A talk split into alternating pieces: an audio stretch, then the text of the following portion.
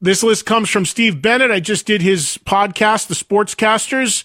At number five, the first Bad Company record. I mentioned that earlier in my sort of honorable mentions. Great call there. At number four, Alice in Chains Facelift, another one for AIC. At number three, Tool Undertow. At number two, Appetite. And at number one, first one to have this record, Pearl Jam 10.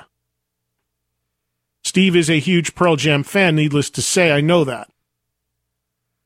Interesting list. So we're starting to see Tool pop up a couple times and Alice in Chains pop up. Hard to argue with Pearl Jam 10. I was never that big of a Pearl Jam fan personally, although I certainly like the band to put it in my top five, but it's hard to argue with that record and the impact that it had. And also really hard to argue with the first Bad Company record.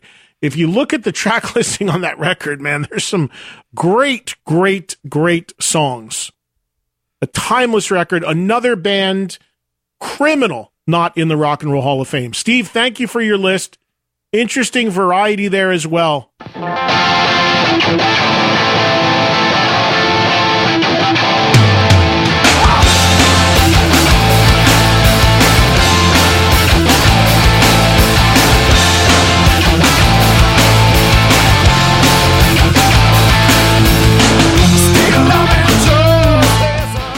All right, all right. What is up? It is Steve Bennett, season 10, episode 7 of the Sportscasters. Hope this podcast reaches you somewhere where you are safe and healthy as the quarantine grinds on and on.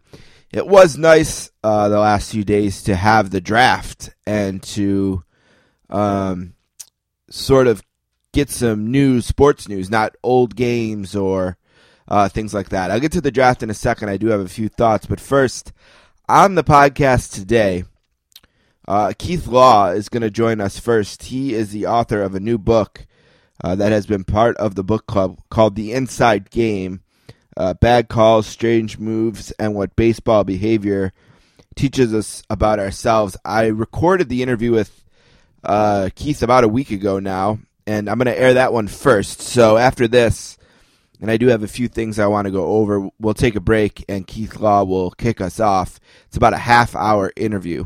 Uh, then we have a book club update, and it's a fairly big one. Um, I haven't had a show in the last couple weeks, and I'll explain why in a second. But uh, one thing I did do while I was taking a little bit of a break was sort of get things set up for the book club for the next six weeks or eight weeks or so, and I'll detail everything about that in the book club. Uh, then we have an interview with Adam Lazarus. Adam is a guy with a long history on the Sportscasters. He first appeared uh, pretty much in the infancy of the book club, uh, maybe around 2012, where he was promoting a book called Best of Rivals, a book he wrote about Joe Montana and Steve Young. And I kind of made friends uh, with Adam, and uh, he actually co-hosted the podcast a time or two back when Don was on the podcast as well, and Don would miss now and again. And when he, that happened, I would usually fill that spot with someone else. Anthony, uh, my brother, has co-hosted a few times, and Adam co-hosted as well, a few other people. But so he did that, and then he wrote a book called Hail to the Redskins, and he was on to promote that before Hail to the Redskins and even before Best of Rivals, he had written a book called Super Bowl Monday, uh, which is about Super Bowl 25. Backing up a little bit, if you remember about a year ago, uh, we did a podcast interview with a guy named John Dellapina uh, where we broke down the 1994 New York Rangers. That they were doing like it was the 25th anniversary in 2019 of the 94 Rangers, and I wanted to do something for it. So I tracked down John, who had covered the Devils and then the Cup itself for the Daily News in New York, and we just kind of broke it down, kind of went game by game, really flushed out the story. And I've been wanting to do more of those, and and I thought of this idea with Adam. I thought he'd be the perfect perfect person to do it with. So we're gonna break down Super Bowl twenty five. Uh, which was the Bills versus Giants that ended, of course, with Scott Norwood missing the field goal. And I think it turned out really good. We did it yesterday. It's about an hour and 15 minutes. It's going to be the second interview today. And we just break down all aspects of the game. We break down the Giants and the Bills, their seasons. We kind of track the Giants from winning the Super Bowl in 1986 uh, up to that game. We track the Bills kind of from the Kelly era to that game. Uh, we talk about Whitney Houston and the national anthem. We talk about the halftime show. We talk about the announcers. And of course, we talk about the game and the field goal and the legacy of the game. And it turned out really cool, I think. Uh, I'm curious what you think about these podcasts. Do you guys like this uh, style of interview where we just kind of pick something out and focus on it? Uh, we'll see what the feedback is and, and if we do more in the future. Uh, I know I'd love to do something maybe with Dater about like the 96 Avalanche. Uh, or this works really well um, with wrestling. Uh, maybe we do a wrestling one with uh, get Shoemaker on and flush out WrestleMania 3 or I'm just spitballing, but there's a lot of ways this could go, and it could be something fun to do, especially if the time without sports uh, drags on longer. It might be a way to fill in the gaps. Now, I had done four podcasts in a row, four pretty good ones. We had Scotty Bowman, we had, you know, uh, SL Price returned, we had John Feinstein, and I took a little bit of break. And the reason was I'm just getting, I was just getting frustrated in terms of booking because sometimes people, and it's people that I care about and people who seem to care about me and like this podcast, they make you just beat it out of them sometimes to book them and I was just getting really frustrated. And I said, you know, I need a break. I think everyone was is still sort of trying to figure out their life and what it's like in quarantine. But uh, we're back today, and um, uh, this podcast will go up, and it won't be long until the next one. So we're going to get back into the rhythm here. Hopefully, some great guests coming up. Uh, I have also not only been setting up the book club, but also hopefully setting us up for some great guests in the future. A couple more things before we get to Keith Law. First, the draft. I want to say I thought the NFL did a fantastic job, and ESPN and the NFL Network of pulling off a really complicated uh, technical marvel sort of the draft. I thought they did a really good job with only a few exceptions.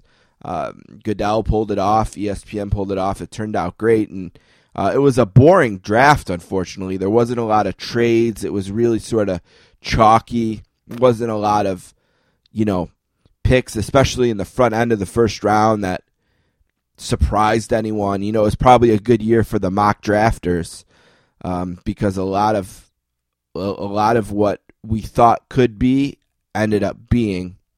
Um, as for the Saints, I was very happy with how their draft went. Uh, I will admit, when they made their first pick, I, wanted it to be Patrick Queen. I thought they needed the linebacker really badly, and he was available, but they went with a center slash guard who everyone says is super smart. And Sean Payton said with a limited offseason program this year, uh, people with football, high football intelligence were going to be very important. And listen, they've had a fantastic track record with drafting offensive linemen in the first round uh, and protecting Drew Brees is of the utmost importance. And then, of course, they were able to get the uh, the linebacker that they tried very hard to get in the second round in the middle of the third round anyway. So they still addressed linebacker, added a tight end. Again, whoever one says is really intelligent. Some people had as their top tight end. And then they traded back in to the seventh round uh, to get a quarterback I'm always interested in sixth, seventh round quarterbacks, potential projects. I always think that's smart. Uh, they did a great job with the extra time they had on day three in securing what seems like a good free undrafted free agent class, which has also been a strength of Payton and Loomis. You know, think of guys like Pierre Thomas. Uh, of course, they've done a really good job. Uh, um, the kick returner last year, of course, identifying these guys and and making them a part of the team. So we'll see how they did with that as the offseason and hopefully the season uh, plays out. So I was really happy with how the draft went uh, for the Saints, and uh, I think probably Bills fans are pretty happy with how their draft went. It seemed like, in general, fan bases across the league were really happy with how their teams did, unless you're the Packers. Seems like the Packers had the draft I fear, where instead of adding to a made team, it seemed like they were projecting out to the future more. Uh, in the first round, drafting Jordan Love, who's not going to help them on the field next year. And when you go 13 and 3 and you get a bye and you get that close to the Super Bowl, I'm sure Aaron Rodgers and Packers fans in general would have rather have seen them add someone who could make an impact on the field in an NFC that feels like it just got so much better over the offseason. Feels like so much talent came from the AFC to the NFC. And maybe that's just my perception being a fan of a contender in the NFC, but it was like every time I turn on the TV or refresh Twitter, someone's going to Tampa Bay or going to the NFC West, which is just going to be a dogfight.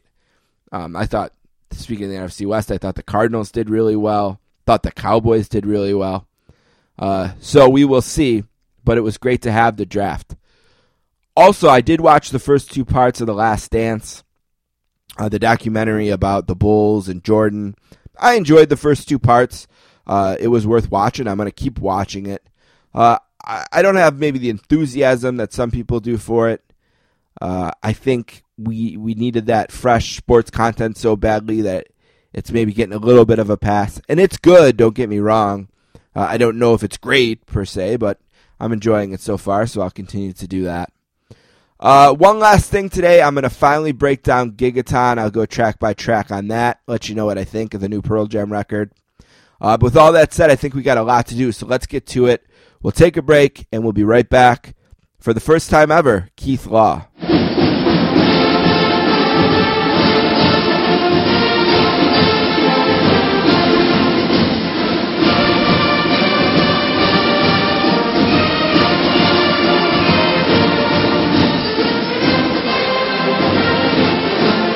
Our first guest today is a Harvard graduate.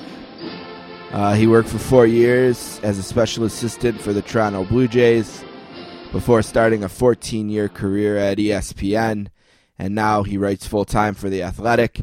He's the author of two books, including a new one called The Inside Game Bad Calls, Strange Moves, and What Baseball Behavior Teaches Us About Ourselves. A warm sportscasters welcome to Keith Law. Hey Keith, how you doing today? I'm good, thanks, considering circumstances. How about you? I'm doing pretty good, hanging in there. Where are you in the world? Wilmington, Delaware. I've lived here since 2013. Oh, how are things in Delaware? Uh, actually, not too bad. We could be a lot worse. We're we're very lucky. Our governor acted early and pretty decisively uh, to shut things down and even try to discourage people from coming in out of state. So our situation could be a lot worse. We're still at the mercy of our neighbors, but so far it's been uh, it's been okay here. We're we're pretty lucky. Yeah, I think I remember reading pretty early about Delaware kind of asking for people. Not, there's a lot of vacation houses, maybe on the beach or the water yep. there. Yeah, yeah, yep, down south. Yep. Yeah, I thought Lower that was Delaware. Delaware. Tony Kornheiser. Yeah, they had, and they had to they had to close the beaches. I mean, people were still not listening, but he moved. Governor Carney here moved quickly and shut things down. Whereas in Florida, you still saw people for weeks right. going to beaches, right. and Governor DeSantis there just decided not to do anything about it. Right. Well, he kind of left it to the counties. Like, do you did you see that one picture?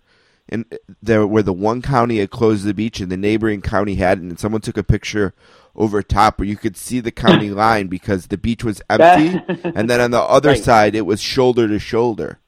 And it's like, wow, right. that's got to be that's insane, you know. But yeah, yeah, it is. It is not smart. It is not smart. This is this is pretty serious. Not like I said, I'm grateful. I'm not. Uh, it's not like I was a had any real strong opinion on our governor here beforehand, but he has done. I think he's done the best he could in this situation. Sure. Um, we are recording about a week before the book comes out, and I, I think I'm going to run it when the book comes out. So just so everyone mm-hmm. knows, we're talking a little bit ahead of time, and with this, things change so fast. I, I wanted to say that. Uh, but in your opinion, what I mean, what is it like to release a book in this time, right? Because I mean, your, your last book, Smart Baseball, you released it in quote unquote regular times, if you know if that's a thing. And now, yeah, right, yeah. Have you thought about that at all? Uh, I have, but I don't have a good answer because we just don't know, right? One, because there's no precedent, and sure. two, because I I kind of won't know until the book's out. I mean, people are still pre-ordering it. People are still saying they're excited to get it. A lot of people are indicating to me they're home, so they have time to read. I have found my own time to read has been a little bit compressed actually because uh, because of sort of homeschooling requirements. My daughter is here. My partner's two daughters also have some homeschool. They're here. Actually, the, the one who's in first grade probably has the most work out of all three, even though she's not the oldest. I thought my daughter would have the most. So we're busier, and I don't have the. You know, typically, I because I work from home and because I would travel, I would get a ton of reading time between those two things. Like I could sit down at eleven in the morning, take a break, sit on the couch and read, or I'd be on a plane and would knock out Sure. 200 pages in a book. So for me, it's been different, but a lot of people are telling me they have more time to read. That's great. I'm, I'm thrilled. Um, you know, I'm hoping that one, I'm hoping, obviously, I'm hoping to drive sales of my own book, but also I'm trying to use this as an opportunity to support independent bookstores. And I'm telling people to go to bookshop.org if you want to mail order the book because that's a new site. It's an alternative Okay. to the big box stores that directly supports independent bookstores. They really need our help. Obviously, they've had to close. Right. There's very little revenue coming in, but most of these bookstores I know of, they're still uh, fulfilling uh, mail order. So if you go to bookshop.org, if you don't have a specific store you want to order from, just go to bookshop.org and they will source it from an independent bookstore and they give a pretty significant portion of their proceeds to support independent bookstores who just, like I said, they really need our help in this in this uh, shutdown. Wow, that's interesting information for sure.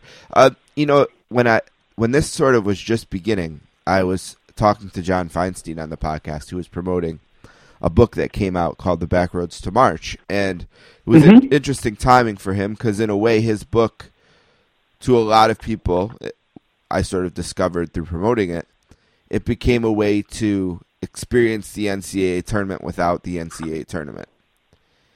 And Ah, yes, yes, yeah, right. and I wonder if you thought at all if the inside game could be a similar thing for baseball fans who are starving for baseball, a way to experience baseball without games. I hope so. And kind of like we did a package at the Athletic uh, earlier in, uh, I think it ran the first week of April, where a bunch of us talked about our favorite baseball video games from our childhood. I personally wrote a fairly long piece on Earl Weaver baseball, which was a big thing when I was in high school in the late 80s.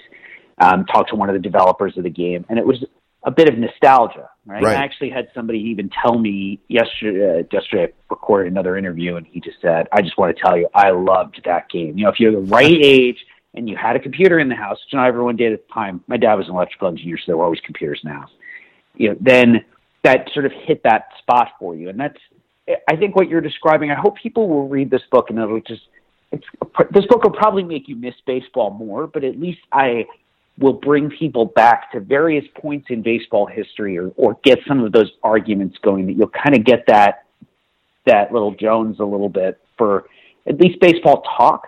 You know, I do, I talk about draft, I talk about in-game tactics, I talk about trades and signings, all of these things. It'll hopefully bring people back to certain times and places where everyone remembers when Grady Little didn't take Pedro Martinez out of that playoff game in 2003. Everyone Yeah. remembers. I can tell you where I was when I heard that the Angels had signed Albert Pujols to a, that crazy 10-year contract extension. I, I, I hope I evoke some of those things, get you back to that time and place, and say, okay, now think about it differently. Here, I'm giving you a different framework or a little more information. Let's revisit the decision and look at it from a different angle or a different lens. Yeah, the book is very much about decisions, and we'll get into that in a minute. Before we get too far away from it, though, I want to say Tony La Russa baseball for Sega Genesis. Oh man, did I love Ah, it! yeah. Um, Yep. you mentioned nostalgia. Have you got in at all to watching the old games? Like last night at on ESPN, they had the um, game one of the '88 World Series, and um, oh man, did Oh, I did love watching in that game? well, t- Jose Canseco hit a grand slam. Um, Oh, there you go. Yeah. Surprised he wasn't tweeting about it. Well, he probably was. Actually. probably, yeah. And then, Yeah. uh, I um, I, I haven't, but it has nothing to do with baseball. sure, Uh, This is me being a little weird. I also almost never. I don't really rewatch movies, or very, very rarely rewatch movies, television. I almost never reread books. Even the novel that I always uh, I've done rankings of my all-time favorite novels. The number one has always been the same. It's called The Master and Margarita. I've read it twice. I read it once in college, and then reread it about 25 years later. I remember them too well. Like when it's notable, like it's hard for me to watch a baseball game, not because I know who wins, but because I remember too many of the events from a notable game. Sure. The same way I am for like movies and stuff, which is, but that's totally just a me thing. It's not that I wouldn't. And trust me, I actually told my was talking to my daughter last night. She's at her mom's house last night. He said, "Hey, Raiders of the Lost Ark is on Netflix. You should watch that movie because she hasn't seen it." And I was thinking, you know, part of me would love the experience of watching it with her, but also, you know, how many of the scenes I remember from that movie? I haven't probably haven't actually sat down and watched that movie in 15 or 20 years, but I still remember all of them. So it's always a little bit like, yeah, I'll kind of half watch, but I'll probably be like writing a blog post in the background or something because I'm just weird like that. I can remember too many things. I, what I have enjoyed though is watching people tweet about watching these old baseball games Okay. and watching their reactions to it. That to me is fun.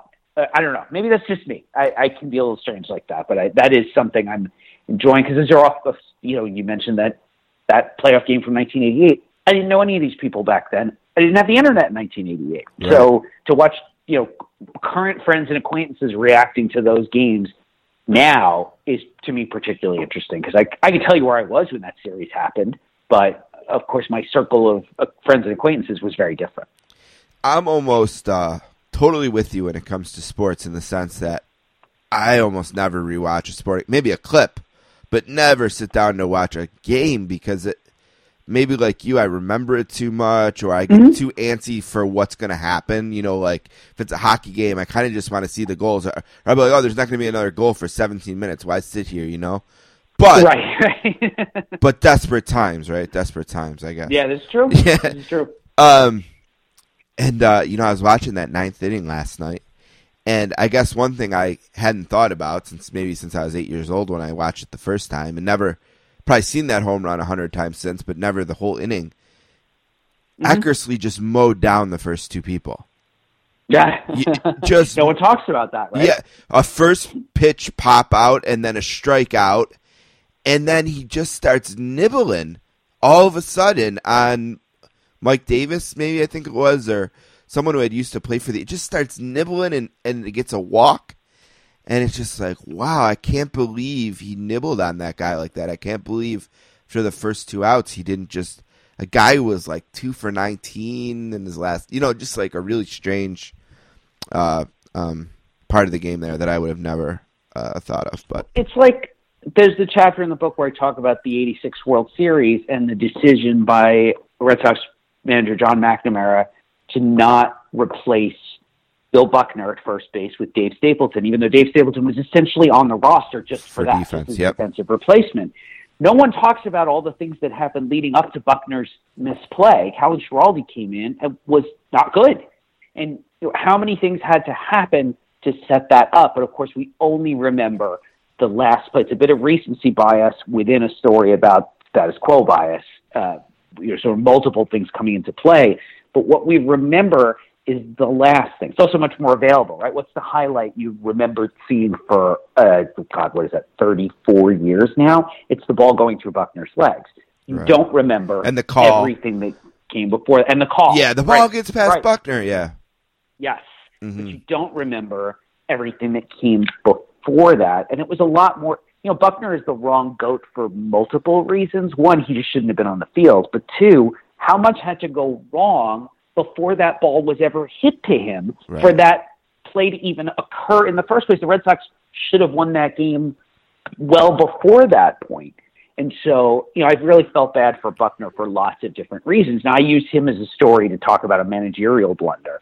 But if you really look at that sequence of events, you realize, just like you were talking about, no one talks about what Eckersley did in that inning before the home run. No one, few people talk about what happened in the inning before Buckner failed to field the ground ball. And, and as a result, you know, Buckner gets unfairly blamed kind of on multiple levels for a game that, you know, again, it was it's not on him. He probably was never going to make that play in the first place. So the biggest thing is that play shouldn't have happened in the first place. right. It's sort of like um, um, Bartman too, right? In Chicago, like Yeah. everything that happens after that play, you know, sort of gets hung on him. The error at shortstop. Um, Right. you know all Yeah, that. but Prior should have been out of the game before that point, Sure. right? That never Yeah. should have happened. The error at shortstop is the big one. That's Yeah. the one that no one ever talks about. By I think it was Alex Gonzalez. I may have that I think that's right. I want to say Alex. Isn't that right? too. Yeah, it was a. I, but my memory of that. It's funny because again, I can tell you. I remember being on the phone with my boss at the time. We were like, "What the heck is going on?" Yeah. Um, you know, what what is Dusty Baker doing?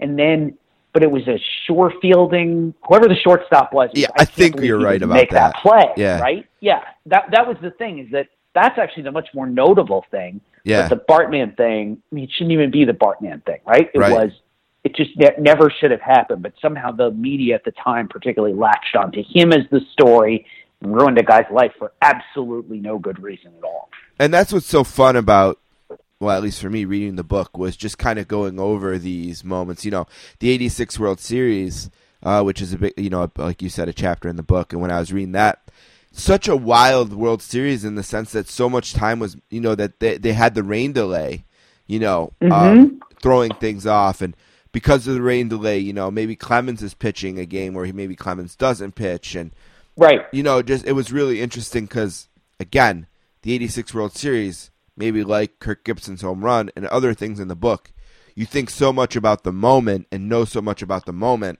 and lose track of what happened leading up to the moment or after the moment. And Right. um, Yeah. that, yeah, that was a really fun part of the book. Were there a few that got uh, left on the cutting room floor? I was wondering that. Were there a few It was stories? a little. It was a little different than that. It was more that I got to a certain point and said, I just have to stop. So I could have, like, I had assembled the list of cognitive biases and illusions is actually, God, there are probably 40, 50, 60 that are clearly identified in the academic literature. And, you know, where I could have, one, I could have just stretched and tried to tie more biases to more baseball stories. I said, you know what, this is a level, the book is long enough. I've reached a level where I'm comfortable with all of the, you know, tying this bias to this example and felt like, all right, this is, this is good. I'm not overdoing it. I'm not stretching things to just try to make a point here. So I didn't write anything that wasn't included. It was more that I'd outlined other stuff and so well, maybe I can talk about this bias or I can talk about that bias instead. Just got to a certain point, said, you know what, we're we're good here. I feel like I'm on solid ground. That was my concern here because my background in economics is um, is fairly limited. I have an economics degree as an undergrad uh, and an MBA, but that's a long time ago, and I never actually worked as an economist. So I wanted to make sure when I did talk about those things, I was sort of I, I keep using the phrase "I'm standing on the shoulders of giants" here, right? The other people did all this research. I'm trying to translate it for the lay audience as opposed to you know the, their work, which sort of expects that you might have an economics background. And so I wanted to be very cautious to, you know, almost be just be more respectful of what they did and say, no, no, no, this is this is where I feel like the the connection between these two things is very solid. And I didn't want to start wading into territory where I wasn't maybe as comfortable making those connections. One thing I did when I was uh, getting ready for this phone call, leading up for it the last week or so, is like I'm gonna go on the Athletic and see what Keith's been writing about the last month, two months, you know. And something you've been spending a lot of time is prospects, the draft, what's gonna happen with the draft, just a lot of different things like that. Team breaking down teams and prospects, and then of course in the book you have a, a really one of my favorite chapters was I think chapter five about uh, Clayton Kershaw being an exception and drafting high school pitchers and why that can be uh, such a dangerous thing in the draft. And the baseball draft is so interesting because it's a million rounds.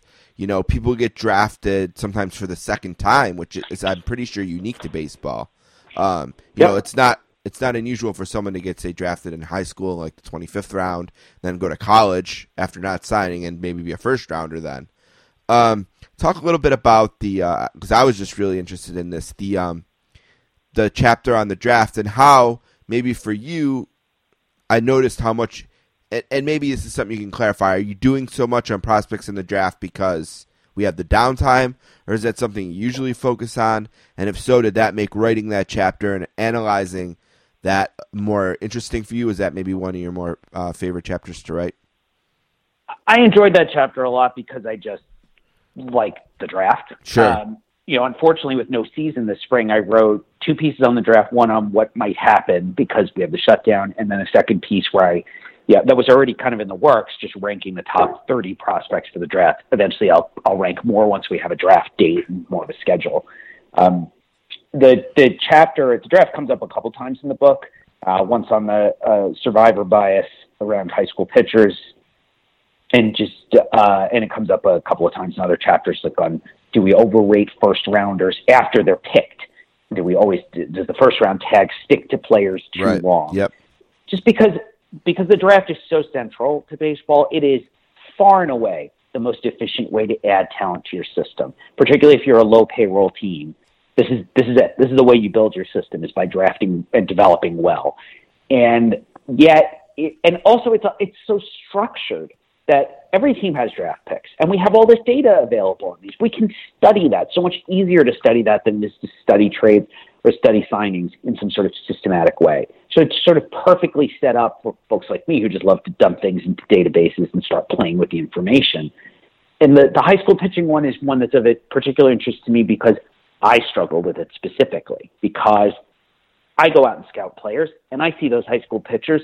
Trust me, I'm with the other scouts salivating over the kid with the with the big fastball and the good delivery and the athletic body and he's projectable and all that. But you know what? The truth is the base rate says these guys don't work out as much. You're better off taking a college pitcher than a high school pitcher pitcher, even if you think the college pitcher is slightly worse or has slightly less ceiling. The data bear that out. And yet when you go to the ballpark, you go to that high school field, you see that high school pitcher, boy, is it easy to get seduced by what you see on the mound. And so, to me, that's not only is that was that an interesting thing to write. When we get back to playing baseball and I can actually start ranking players again, you're going to see that in my rankings. High school pitchers are going to be ranked less aggressively in my rankings, particularly for the first round, because the truth is they just don't work out as often.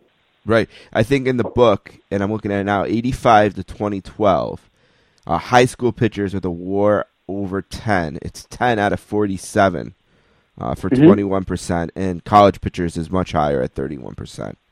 Um, so it- yeah, so and that's I, I I mentioned that only to kind of show what the book is about. It's about us kind of throwing out the me throwing to you. What about high school versus college? And you saying, well, this is why, and then showing this data, like you said, and sort of explaining it in easier terms to digest. Am I right about that? Yes, that's Yeah. the idea. Yeah. Um, you know, everything in this book is about taking academic concepts from academic research and trying to translate it so that anybody can read and understand it. You do not need an economics background or psychology background to understand anything I'm telling you in the book, even though those are the disciplines where these ideas originated. Let's hit another one real quick, and you mentioned it earlier, and I had it highlighted because Game Seven of the 2003 ALCS is to me one of the best baseball games I ever got to watch. Um, you know, from first pitch to last, and it's such an interesting game because the Red Sox get ahead, um, and then Mussina kind of comes in as a reliever and kind of holds the door, hold, holds the fort a little bit. There's the two Giambi home runs, um, and then that that that five outs away. I think it was I think it was Verducci wrote who, who wrote the famous article in SI. Five outs away it was the Cubs and the Red Sox that year got five outs away from um, Yep. making the World Series and potentially ending their streaks. So let's talk a little bit about the decision not taking Pedro out and why it was such a, a great example uh, for you as something that could be in the book and what you were trying to explain about Game 7, Grady, 2003. what I found most valuable about that one was that it was it happened in real time, uh, meaning that we knew as it happened. I had a specific anecdote talking to my boss at the time, uh, very specifically about um, about seeing, about understanding at the time that we w- we were watching a mistake happen. Right, we were Right. watching And Grady Little make an Yeah. error. Yeah, I think so. I think everyone knew it. Certainly, a lot of the reaction the next day. You you, you always run the risk of hindsight uh, telling you, "Oh yeah, yeah, we knew he made a mistake," but I actually knew at the time and could, uh, quote or cite somebody else the same way, saying, "Hey, we both knew we were making this. We were watching this mistake happen in, in real time," and talk about that as in the context of status quo bias that it was just it's always easier to say well i left you know i didn't make a change right it seems it feels safer to humans to do nothing to not make a change than it does to actually make a change. That's not obviously that's not accurate, but it is one of the heuristics that our brains like to use to potentially uh, you know to to try to sort through all of the information available to us. I think it was also probably true in that case that Grady Little was thinking it's Pedro Martinez. Yep, that's his he guy. was the best pitcher, Yep. right? It, Mhm. He's he is the guy, Mhm. and so did that you know versus bringing in a very good reliever, but who's not Pedro Martinez, obviously. So that's also, I'm sure that was also a factor going through his head. But in the process, he ignored salient information that Pedro Martinez, by that point, had thrown a lot of pitches, a lot of pitches for any pitcher, but particularly for Pedro, who by that point in his career, the Red Sox were already managing him kind of differently to try to keep him fresher. And second was that the immediate information right before that said mm, Pedro might be slipping, right? He's multiple times through the order. He hadn't been as effective so far that inning. It was there was some at least subjective evidence that he might be tiring at that point, and that meant, yeah, that is Pedro Martinez, but it's not the Pedro Martinez from three innings ago, and that is im- important information that I think got overlooked as a result of the again what I think is status quo bias affecting Little's decision making. Yeah, it's one of those things too where I'd love to be able to have been. I don't know. I guess the term is like a fly on the wall and that huddle on the Yeah. mound. You know what I mean? I think of some moments like that in sports. Uh, that I'm a big Saints fan, and Super Bowl 44, Tracy Porter intercepts Peyton Manning, um, Mhm. and Peyton Manning then goes up to Reggie Wayne, and they have like a real brief conversation. On the, and I always wonder, like, what did Manning say to Reggie Wayne right there? Like, did he say like, "Man, you got to cut that route tighter"? like, I always wonder like what they said there. you know, and that's like another example of that where, man, I wonder what Pedro said to Grady to get it because he had to go out there thinking he was going to change him, right? And Pedro talked him out of it. He wasn't. I, I mean, I, I think, don't you? Or Uh, I, I assume so. Granted, Yeah. I'm not, you know, Yeah. I'm, much less of a football fan, so I don't, I don't. Well, no, I mean, Grady Little but yes, went you assume yeah. that that's what happened. Yeah. Yes. Yeah, that's super interesting and a really fun part. I, I don't know about you, when I think of that game too, um, I always I had to I had to watch it again. Um, but I always remember Boone is rounding the bases after hitting the home run, and it caught the corner of my eye that Mariano Rivera was laying on the mound. And I was like, "Is Mariano Rivera laying on the mound? Like, how did he get on the mound already?" Um, and I, every time I watch that highlight, I always like look and I was like, "Yeah, he's still laying on the mound. I don't know how he got out there so That's pretty quick. funny. Yeah, Yeah. but there he is laying on the mound. Um, the book is called The Inside Game: Bad Calls, Strange Moves, and What Baseball Behavior Teaches Us About Ourselves. It's by Keith Law, who's a senior baseball writer at The Athletic, and I mention that because The Athletic is offering um, free trials right now during this strange time in our world. So if you're not a member of The Athletic, now's a great time to jump in and to subscribe and get to read some of Keith's work on there. Like I said, he's been doing a lot of breakdowns in terms of prospects in the organization and a few pieces about the draft, and you can get in on that. And we mentioned the book comes out. Um, geez, what's the exact date? Twenty April 21st. 21st, April 21st, and you can order it now, pre-orders. Um, you want to throw that website out again, Keith, that you like? The um, Yes. yeah, Book, bookshop.org. Great place to buy, obviously, buy my book, but really to buy any book. Yeah. It's fantastic. I really, like I said, I'm a big supporter of independent bookstores. This is a great way to do so, especially if you don't have a specific one you like or that you're trying to support. Go to bookshop.org. They have pretty much everything. I've already ordered through them, and I've been sending readers there for a couple of weeks now. The site's only two months old. It sort of popped up at the perfect time to try to keep some of these indie bookstores in business. yeah, bookshop.org. You can find information. Keith, do you have a Twitter? At Keith Law, K E I T H L A W. Easy enough. You can find information there. And you can also, if you're an ebook person, um, you can already pre-order it for ebook on Apple and on Amazon for either Kindle or iPhone, whatever you use for ebook. We do have a lot of ebook uh, readers, Keith, so I like to mention that. Uh, very last thing, I'll get you out of here on this. Um, I'm sure you've been asked this a million times, but what do you what do you think the 2020 baseball season is going to look like? Do you have a prediction at all about? And I won't hold Yeah, you to I'm- it. I know it's uh, you know, but um, what do you think? I guess. I hope um, I hope I'm wrong. I think I'm a realist, though. We're Okay. not going to see fans with games this year. Okay. Uh, if we see any games at all. If we see a third, third or a half of the season, I would be very happy with that outcome. I think that's probably a best case scenario.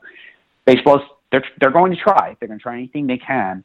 Uh, but it, it, this is a public health question. It is not a sports or a business question, and ultimately they're going to have to, and the, the union is going to have to agree in addition to the league. But they're going to have to find some kind of solution that doesn't put players or the public at greater risk of, of new outbreaks because this will, you know, we're, it's going to taper off at some point.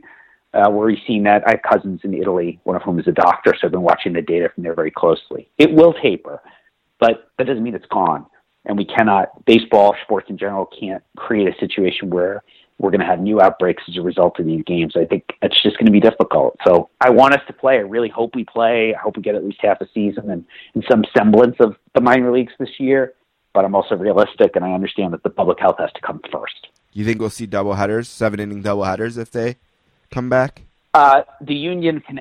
I can almost promise you, the union would oppose anything like that because okay. players players absolutely hate them. Plus, it's really not great for managing pitching. So, unless there's pretty dramatic change to how rosters are constructed, probably not. Like, if we have to play a 60 game season, I understand it's abnormal, but these are abnormal times. Right. I'm, I'm open to anything if, as long as the public health authorities say, "Yep, we can do this safely and keep everybody free from infection and, and avoid creating new outbreaks." Boy, if I had a lousy team, or maybe a team I think could be lousy, I'd be pretty excited about a 60 game season. That feels like it levels right, you the could playing fluke field your way a into bit, the playoffs. it? Yeah. Yep. No, you absolutely could. It might be interesting as sort of a one-time Yeah. experiment. Yeah. Hey, we're just rolling the dice. and Whatever happens, happens. You know what? Someone still wins. Okay, great. I'm Yeah. fine with that. Fair I'm enough. not going to have these arguments with people and say that team didn't deserve to win the World Series. Who cares? Right. If we're playing and everyone's healthy, I'm happy. All right, the inside game, bad calls, strange moves, and what baseball behavior teaches us about ourselves by Keith Law. Keith, thanks for doing this. Yep, my pleasure.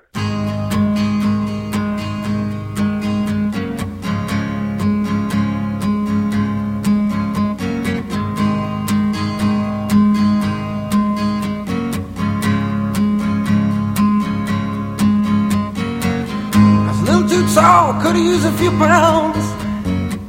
Tight pants points, hollering out. She was a black-haired beauty with big dark eyes and points all her own, sitting way up high. I have to thank Keith Law for being on the podcast today. Don't forget about his book, The Inside Game Bad Calls, Strange Moves, and What Baseball Behavior teaches us about ourselves. And that's it for The Inside Game on the book club. And also, we had John Feinstein's book. We're done with that. We got two new ones that I'm going to talk about now. The first is a book called The Eighth Wonder of the World The True Story of Andre the Giant. It's by Bertrand Hebert and Pat Laprade. Uh, I know I said Pat's name wrong because I heard him say it the other day, and it wasn't Laprade, but it's something like that. L A P R A D E. Uh, Bertrand Hebert could be close. It's two French guys, and they wrote this book about Andre the Giant. They were also involved. Well, I know Pat was involved in the Andre the Giant documentary uh, that was on HBO. Uh, this book is from ECW Press, who does a lot of the wrestling books. They sent me two copies, so I have one to give away. If you're interested, email me, thesportscasters at gmail.com.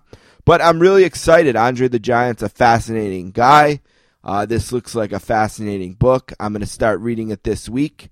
And sometime in the next month or so, uh, Pat will be on uh, to talk about the book, to talk about Andre, and I'm really looking forward to that.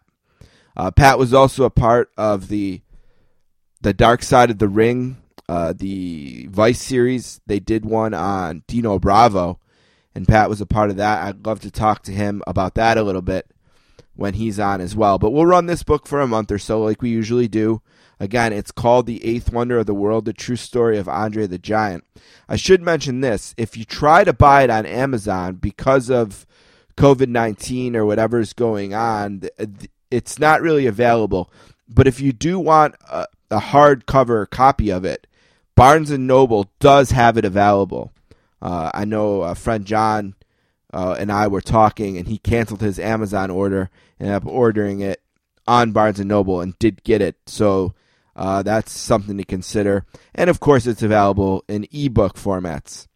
The second book, I'm excited about this one. It's written by a guy named uh, Zach Meisel, M E I S E L. That could be wrong too. Uh, I promise I'll figure that out. Meisel, Meisel. Not sure. I'll find out from Zach how he says his name. But the book is called Cleveland Rocked The Personalities, Sluggers, and Magic of the 1995 Indians. I'm super excited about this one. The 95 Indians played in the World Series against the Braves. It was the strike shortened season uh, that came after they canceled the World Series in 94. Uh, they finally got back to playing about, I think, 140 game season, uh, which culminated in a really great six game World Series between the Braves and the Indians. Of course, Tom Glavine pitched the one hitter in Game Six, and Dave Justice hit the home run uh, to win the game one nothing. I'm really excited to talk about that Indians team, which is fascinated, fascinating team full of stars like Albert Belle and Manny Ramirez, Jim Thome, uh, Orel Hershiser, uh, Carlos Baerga, Sandy Alomar Jr. Just a loaded team, and I'm really excited to learn more about them and to talk to Zach about this book. Uh, I reached out to the publisher, and this was another example of them not being able to send me a book because of COVID, but they sent me the PDF, so I'm going to read that one digitally. And they also are offering a book to a listener. I'm just going to have to send them the name and the address, and they'll ship the book to the listener as opposed to me shipping it. So, again, I have a copy of this book. Email me, thesportscasters at gmail.com, if you're interested. It's called Cleveland Rocked The Personalities, Sluggers, and Magic of the 1995 Indians. So that's where we're at. Two new books, one about the Cleveland Indians and one about Andre the Giant.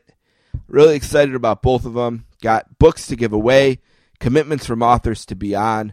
So I'm looking forward to promoting these books and interviewing the authors. All right. With that said, another author who's had two different books as part of the book club, Adam Lazarus, is next. We are going to break down Super Bowl 25. He wrote a book called Super Bowl Monday about Super Bowl 25, which is why I reached out to him to do this with me. And it's a really fun interview. I hope you enjoy it. I'll be back on the other side for one last thing and my Gigaton review.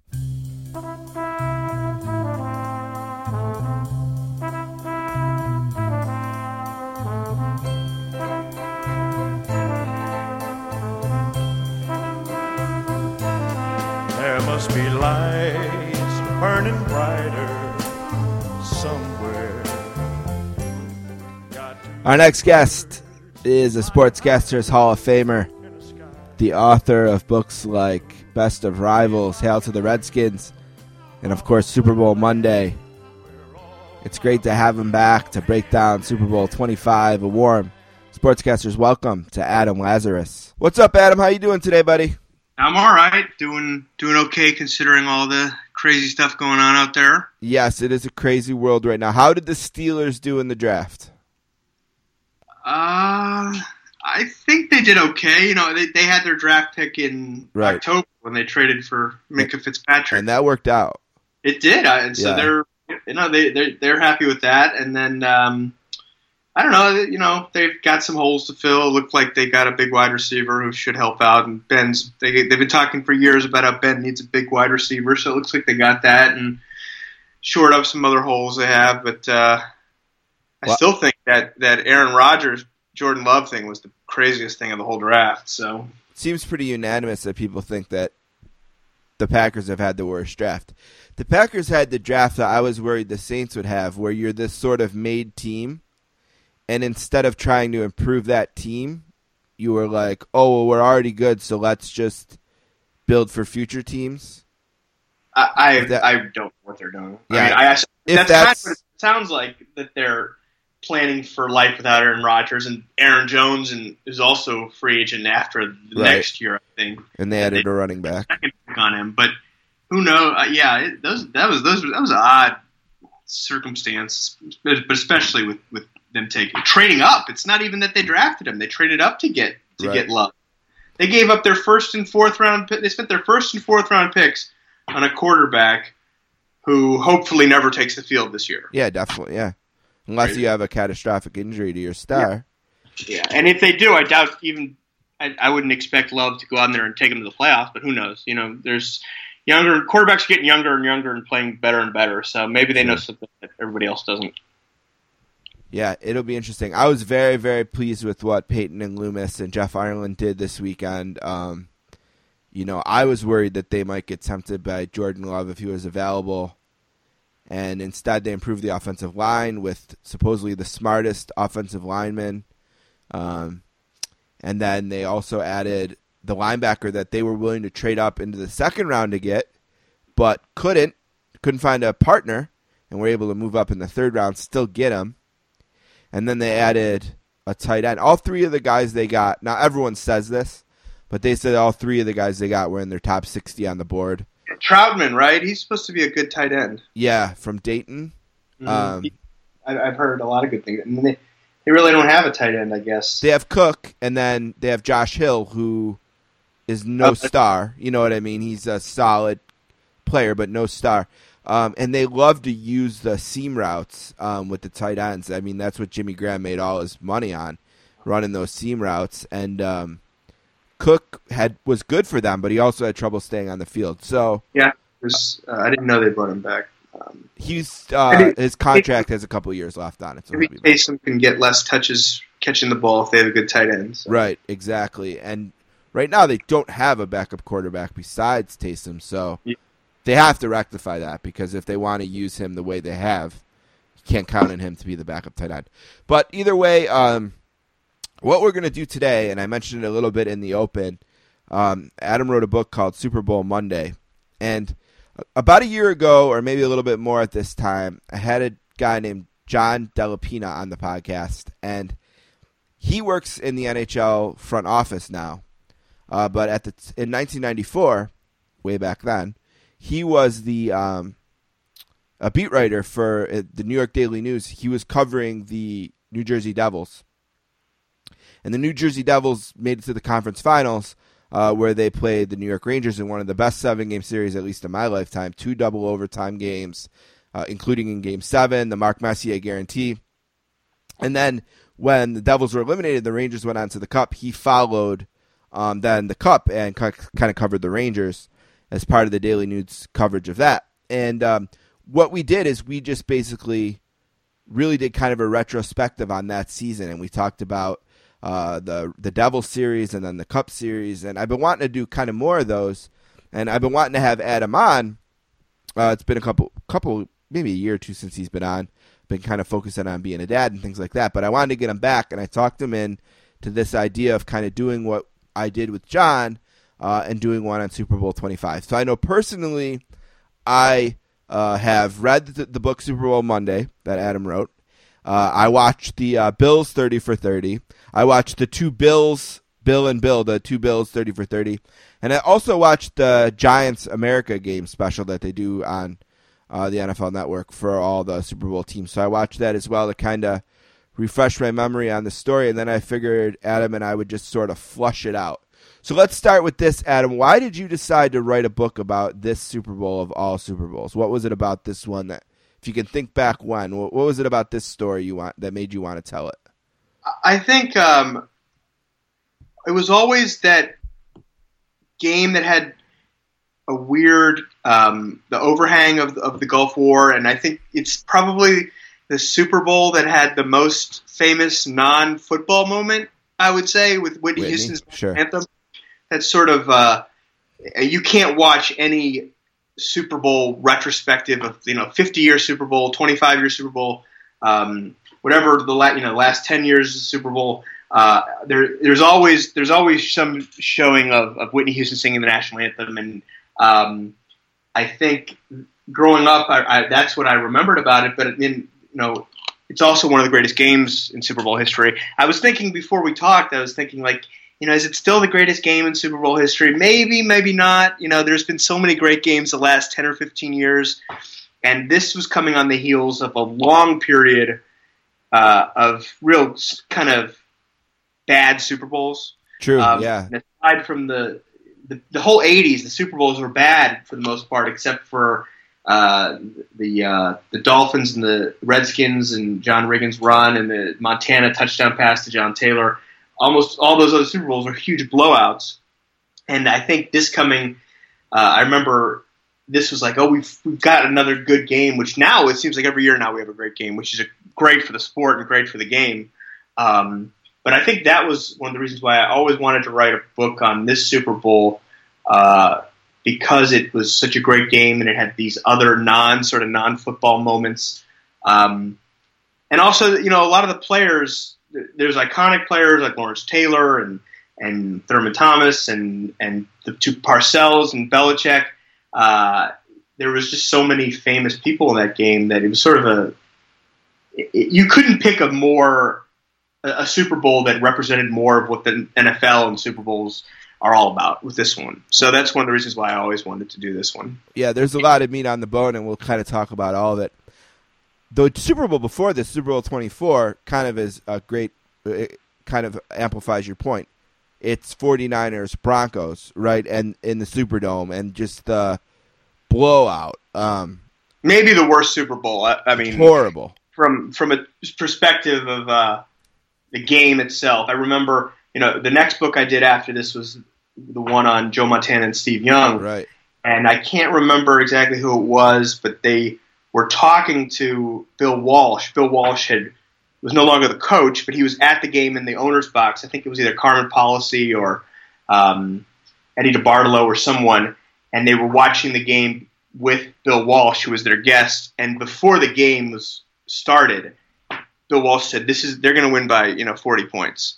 Uh, and so, and they were right. It was it was just huge blood. So um, yeah, to, to come on the heels of that game, which was just not you know not competitive at all, to have a game like this was a real treat for the fans, I suppose. Well, let's start with the 49ers. Um, and I'll tell you why. Because so the interesting thing for me is I was in Buffalo, of course. I grew up here, and I was in Buffalo for this. And, and I'll tell you about championship weekend and what I remember about it. The first thing I remember is my mom and I went to a bar to watch the game. I don't remember what bar, but I remember we went. Her friends were somewhere, and, and her and I went to watch the game. And my dad was actually at um, in Los Angeles at the or in Anaheim at the at the NAMM fest, uh, convention. It's like a um, a music festival. He was at that. Um, but I remember we were walking in. She said to me, "Do you think that the Bills will win?" And I remember saying, "Well, I think they're going to win the game, but." it's just so hard for me to fathom that they could be in the Super Bowl. The Super Bowl just felt so big, and my world felt so small. It felt hard for me to believe that the Buffalo Bills. I, i have never been a big Bills fan in my life, mostly because of the Sabres, and then becoming a big Saints fan a few years before this in '87. But I felt like they would win. The Raiders didn't have Bo Jackson. It was in Buffalo. It just and it felt like what happened in '88. They lose the AFC Championship game to the Bengals, and then in '89 it's the bickering Bills and Ronnie Harmon dropping the the potential game-winning touchdown in the end zone in Cleveland, and then a few plays later Kelly throws an interception. But I just felt like they couldn't win, and then when they did, the thing I remember most about watching the NFC game, which was after, was what a break it would be for them in my mind if the Giants could find a way to beat San Francisco. Because in my mind, as a very young football fan, I was just nine or ten years old. In my mind, it, the 49ers were unbeatable. The Giants they could beat. 49ers maybe not. Um, that game, that, let's start with the Giants and the 49ers a little bit. What's crazy about that game is the hit that mm-hmm. um, is put on Joe Montana. Um, and I want to tell you something interesting about that hit. So I'm a big fan of Howard Stern, but not 2020 Howard Stern. So I listen to old Stern all the time. Mm-hmm. And um, the linebacker who makes the hit, well, I can't think of his name. Leonard Marshall. Leonard Marshall, thank you. Leonard Marshall, who makes the hit, he was he had a contract dispute the, before going into this season, and he didn't start a lot of the earlier games in the season. And Howard Stern, I always I listen to uh, I listen to old shows, and I was listening to some stuff, and Howard Stern was relentlessly busting his balls about not starting the games and everything. And then, of course, eventually he ends up ha- with the huge hit coming from behind. I can picture it in my head, and um, you know, basically ending Montana's career as a 49er, at least um, to a large degree. Uh, and then the Giants uh, win that game. What do you remember about Giants and 49ers? Maybe the Giants run in the NFC playoffs, if there's anything else that comes to mind, or just kind of the Giants and their lead up, uh, of course, without Phil Simms, uh, who was injured, um, and how their quarter, the, sort of their lead up to being in the Super Bowl. I think that's it. It's it's doing it with Jeff Hostetler. Uh, Simms had Phil Simms had been their quarterback in '86 when they won the Super Bowl. Had arguably the greatest single Super Bowl performance ever. Going ball barely hit the ground, uh, right? Um, yeah, nobody. I don't think anybody's going to break that record for completion percentage in a Super Bowl. Right. Uh, and Brees was close. It, he gets. Uh, he was. Brees, I, I think, only had four or five, five or six in completions. He, he had a great. Brees didn't. I mean, Brees is very accurate anyway. But yeah, go ahead. Besides the point, uh, an amazing think, game by Simms in that game. Yeah, yeah. And Bavaro. yeah. they didn't throw the ball nearly as much as they do today. Sure. Um, and he was, you know, the the franchise, at least on offense, was was Phil Simms was the star of the, of the offense in many ways, the star of the team. And Parcells trusted him, and they had had so much success. And he gets hurt in December, and he's out for the season. And they go to Jeff Hostetler, who had thrown played very few snaps in his entire career. Uh, he'd been Hostetler's backup or Simms' backup for a long time, and you have this Super Bowl caliber team with a huge question mark at quarterback.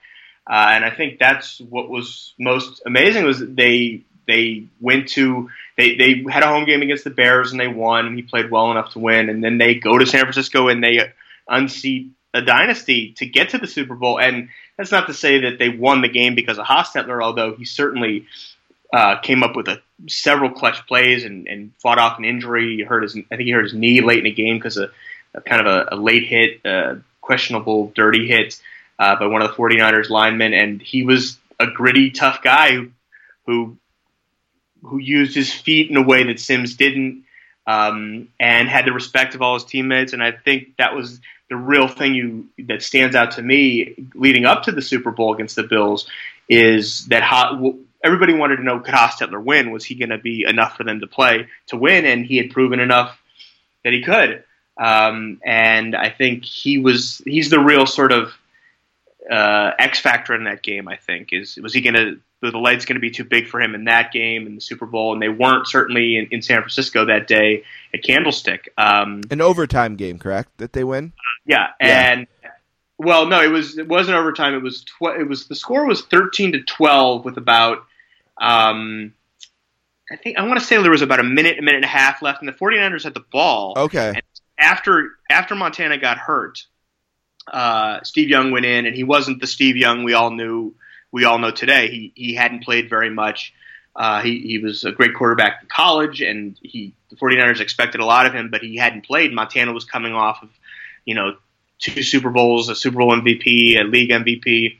Um, and they're they have the ball 13-12. They're winning with I think two minutes left, and Roger Craig fumbles, and they recover the, the, the Giants recover the ball with two or three minutes left, four minutes left, and Hostetler takes them down the field and they kick a field goal with nine seconds That's left. Right at the gun. Left. Yep. Um, Matt Bahr kicked all five field goals for them that day. They didn't score a touchdown. They won the NFC Championship game without scoring a touchdown, which is pretty amazing. Right, the uh, last nine points too. Yeah, and uh, I I think that's that's my memory of, of that Super Bowl is uh, or that NFC Championship game is Hostetler beating a juggernaut in the 49ers um, and doing it, you know, taking advantage of every opportunity, including Joe Montana getting hurt and Roger Craig fumbling. Uh, they ran a, uh, they also ran an, an, awesome fake punt late in the game that got them, I think, their fourth field goal. Um, so they were, you know, it sort of just proved that that Giant team was they weren't like the Patriots are today or the 49ers were back then or the Bills were in that Super Bowl. They were a real scrappy team. I hate to use that word, but it's true. You know, they played great defense. They ran the ball. They didn't have superstars at wide receiver. They didn't have even a superstar quarterback. They had a, a retread at running back in uh, Ottis Anderson. Otis, since yep. Rodney Hampton had gotten hurt. He was a first round pick that year, but he'd gotten hurt. And there was just, it was a hodgepodge kind of team. And I think – more than anything, that prove that points to the coaching, and you know that Giants coaching staff is maybe the greatest in history. Uh, you, you, know, with, with, Parcells and Belichick and Tom Coughlin and Charlie Weis and Romeo Crennel and I'm sure I'm forgetting uh, Al Groh. I'm sure I'm forgetting someone else too. But it, that's uh, that's you know when you talk about coaching, you look at that '90 Giants team and and and you see how important it is. The uh, so the Giants uh, win the game in Candlestick. Okay, so that oh, I wanted to ask you, do you remember if Hostetler or Simms played in the Bills Giants game? It was Hostetler by then, right? In the regular season in game, the regular season game that the that Bills the won. game Simms got hurt. That's the one he got hurt in. Okay.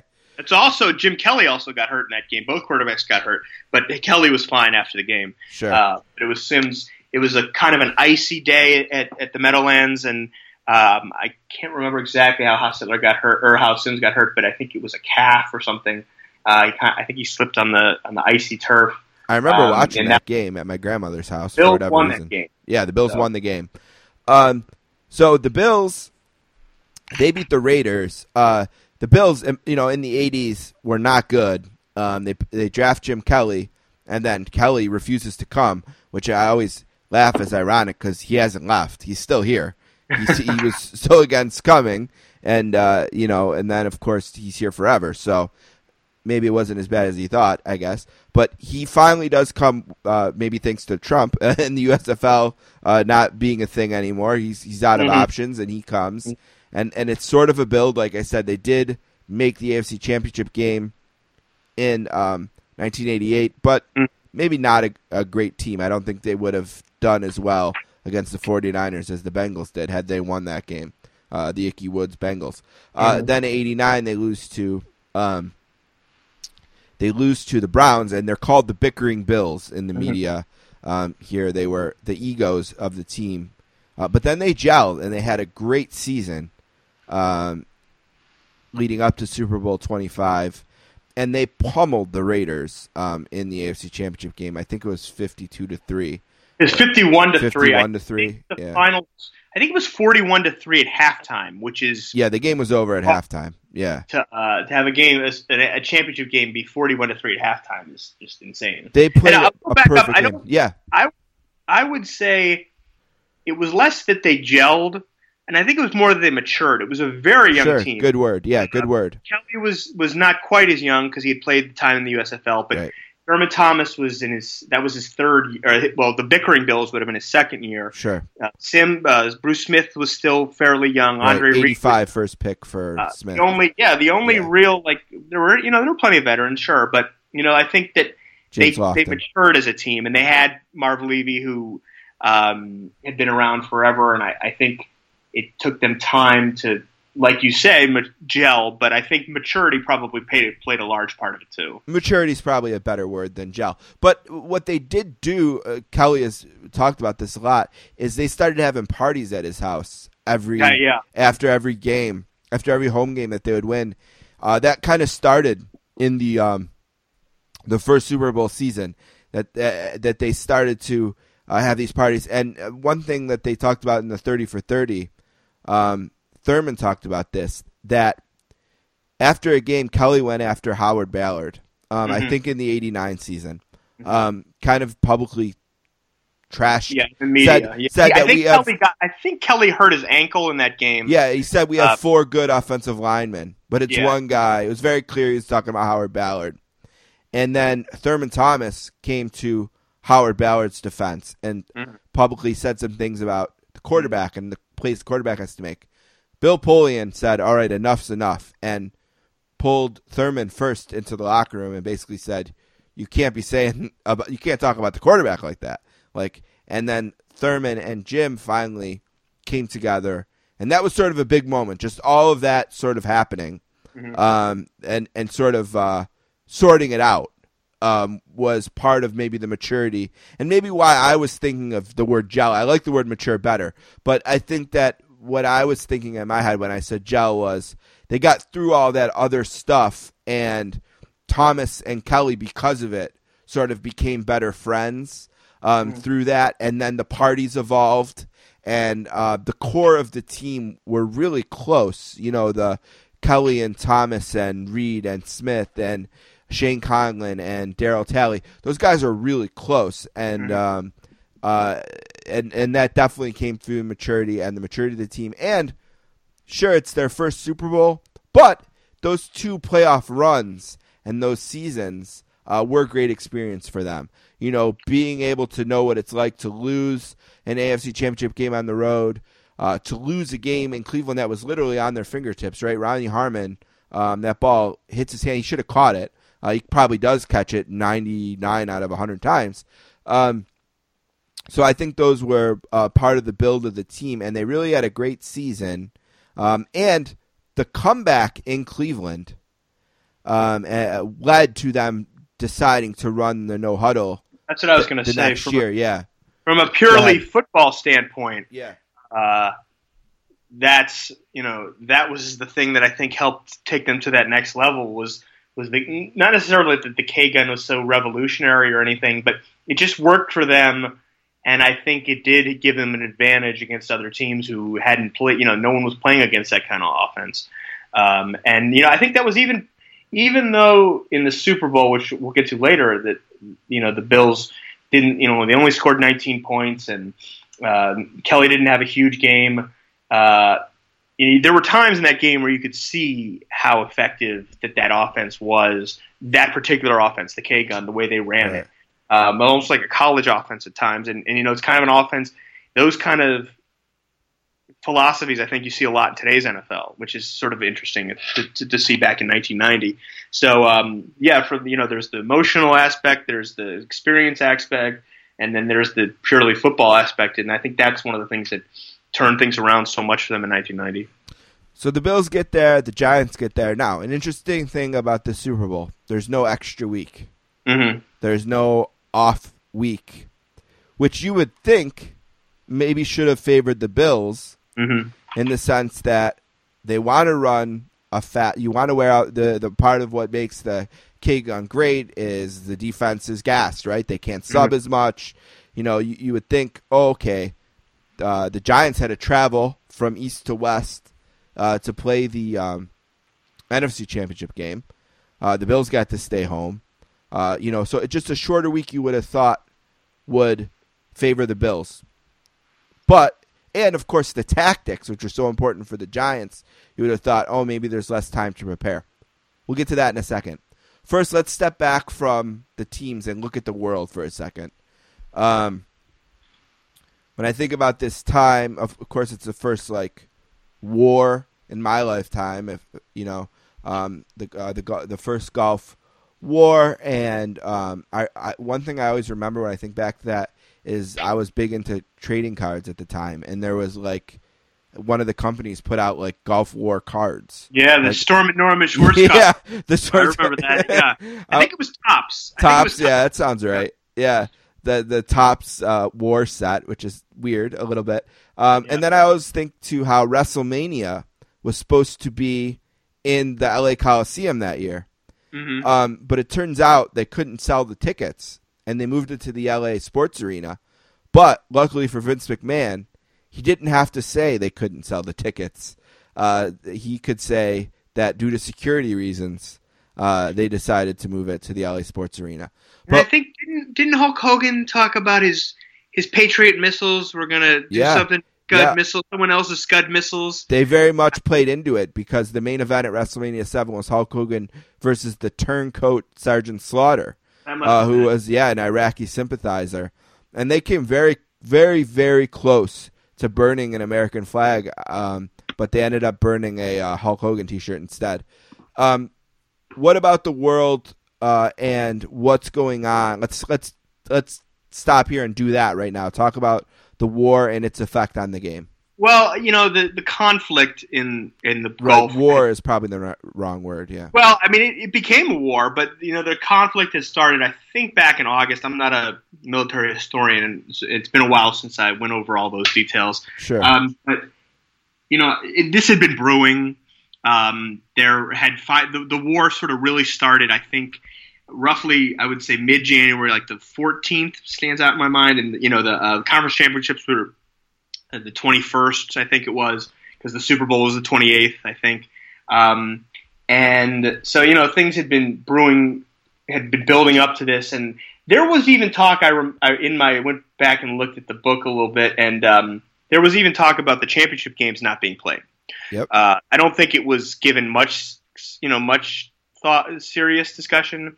Um, but by the time they get to the Super Bowl, it's gotten a lot of talk. Um, you know, for those who don't remember, you know, Saddam Hussein and Iraq had invaded Kuwait, and we got dragged into that. And um, there were, I think, it, more than anything, I talked to a lot. I remember back when I when I did the research for this.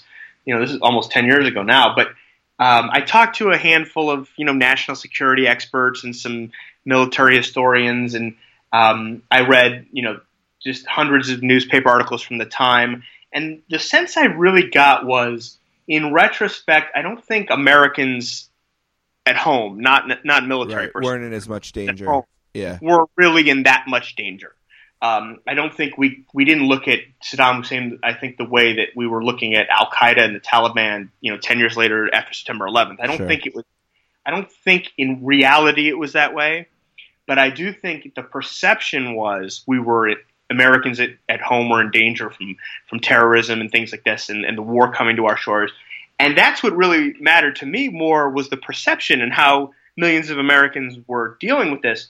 And I remember reading all these articles about um, gas masks, r- run on gas masks at local hardware stores, people going out and buying duct tape, and all people worried about, you know, things like that, um, stocking up on canned goods, you know, like we're doing today. Sure.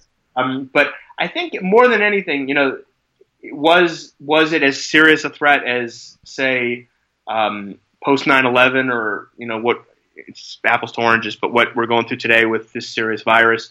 No, I don't think it was. But I think Americans were worried, and I think there was a poll done by the New York Times and CBS around that time. You know, 63% of Americans were very concerned about um, terrorism or some kind of you know their lives being at risk. And that was the thing that, and that's one of the reasons why the Whitney Houston national anthem is is so well remembered was because it doesn't matter how the war ended. That you know the war was over not too not too much longer after that, and I'm not sure what the total de- um, death rate of American soldiers was, but it wasn't like World War II or Korea. It was in the hundreds, I think. Like I don't even think there was a thousand. It wasn't like a Yeah. grand war that cost millions of lives and things like that. But I do think that Americans were worried, and there there was you know this is a TV age. I think this is the you, could say this is the first war America fought when we had cable news. Sure. Uh, and uh, we had CNN. There's you know, CNN was broadcasting. You know Arthur Kent, who was actually great, a great interview for this book, was broadcasting daily from Iraq, and there were Scud missiles intercepting, being intercepted by Patriot missiles in the background over his head. And Americans were seeing this. It- Yeah. It was on the news every day, and so I think that was kind of a different dynamic than than you know maybe World War II with the movie clips before you know brief movie and um, uh, even probably in the 60s with some reporting from Vietnam. I think this was different. Uh, and I think that's one of the reasons why it was such a big deal, regardless of whether or not it was as serious of a war or as, as grand scale of a war as uh, it turned out to be. Um, so I think that's that's the story of the Super Bowl. Uh, away from it is the concern and the um, I got to meet and interview a lot of interesting people during this uh, when I did this book. I talked to a handful of uh, I remember I talked to some people who were serving on battleships in the coast, in the Gulf, the Gulf Coast um, during this time, and they told me some stories about how they got to watch the game and things like that. And I also got to interview um, Dr. Ricardo Martinez, who is for decades has been involved with Super Bowl preparation. He's always on the sidelines of every Super Bowl uh, in case there's a big injury. Um, he's sort of their go-to guy for everything medical related to the Super Bowl, and this was one of his first Super Bowls and they were very concerned about any kind of sarin gas attack and what could happen if there was some kind of attack on the game. Um, and that was something he was dealing with 30 years ago. Uh, so I do think that that was over, that was hanging over the Super Bowl in a, in a, in a big way, and I think. Um, maybe n- unlike any other Super Bowl we've experienced. I remember, you know, the first Patriots Super Bowl they won that after September 11th. I think it was a little different because that was September, and this is, and you know, September 11th was September, and that was February when they Right. played that. yeah, so almost this- a year. This is weeks. This is a week or two after we essentially had started a war. Um, so I think that was it was hanging over the game, and I think security was unprecedented. There was never security like that before at Super Bowl with, with the with the wands and the dog sniff, the dog bomb sniffing dogs and um, helicopters uh, circling the field. I know in the book there's a story about um, uh, Jim Steeg, who worked with who put on the Super Bowl for for years with, uh, with the NFL, uh, telling this story about how. Um, uh, there was a, some some helicopter had come too close to the field several times, and they were prepared to. There were people prepared to shoot it down because they weren't getting responses, and it just turned out to be a TV camera for ABC. I think I'm not entirely sure. Um, and I remember Dan Dierdorf, who was one of the broadcasters of that game, is Dierdorf, Frank Gifford, and Al Michaels. Oh, yeah, the Monday Night Football crew. Yeah, the yeah. the old, old Monday Night Football crew were, was doing this game on ABC, and. Uh, Dierdorf told me this story that before the couple days before the game, they these people brought them in and said, "Look, if there's an attack during this game, you know, you need to know what to do, and um, you guys could be held hostage during the game. Like that could be a thing." He has this story about how these people came in and told him what to do if they were held hostage during the game, and there's a funny anecdote in there about how uh, the guy told told them to make yourself sort of thin and breathe all your air out because it's easier to be a hostage that way. I don't know. I don't Tough know for Dierdorf, yeah. Dierdorf said you know, it's a lot easier for Gifford and Al Michaels than it was for him. Um, so you know that that was that regardless of, of how it turned out in the months and years after that, that was that was a, that was serious stuff going on at that Super Bowl, and that's one of the reasons why there was concern about whether or not they should even play it. Uh, and ultimately, it did, and I think we were better off for it. You know, they asked the president, George Bush, George H. W. Bush, several times um, over over that period. You know, should they play the game? And you know, it was kind of.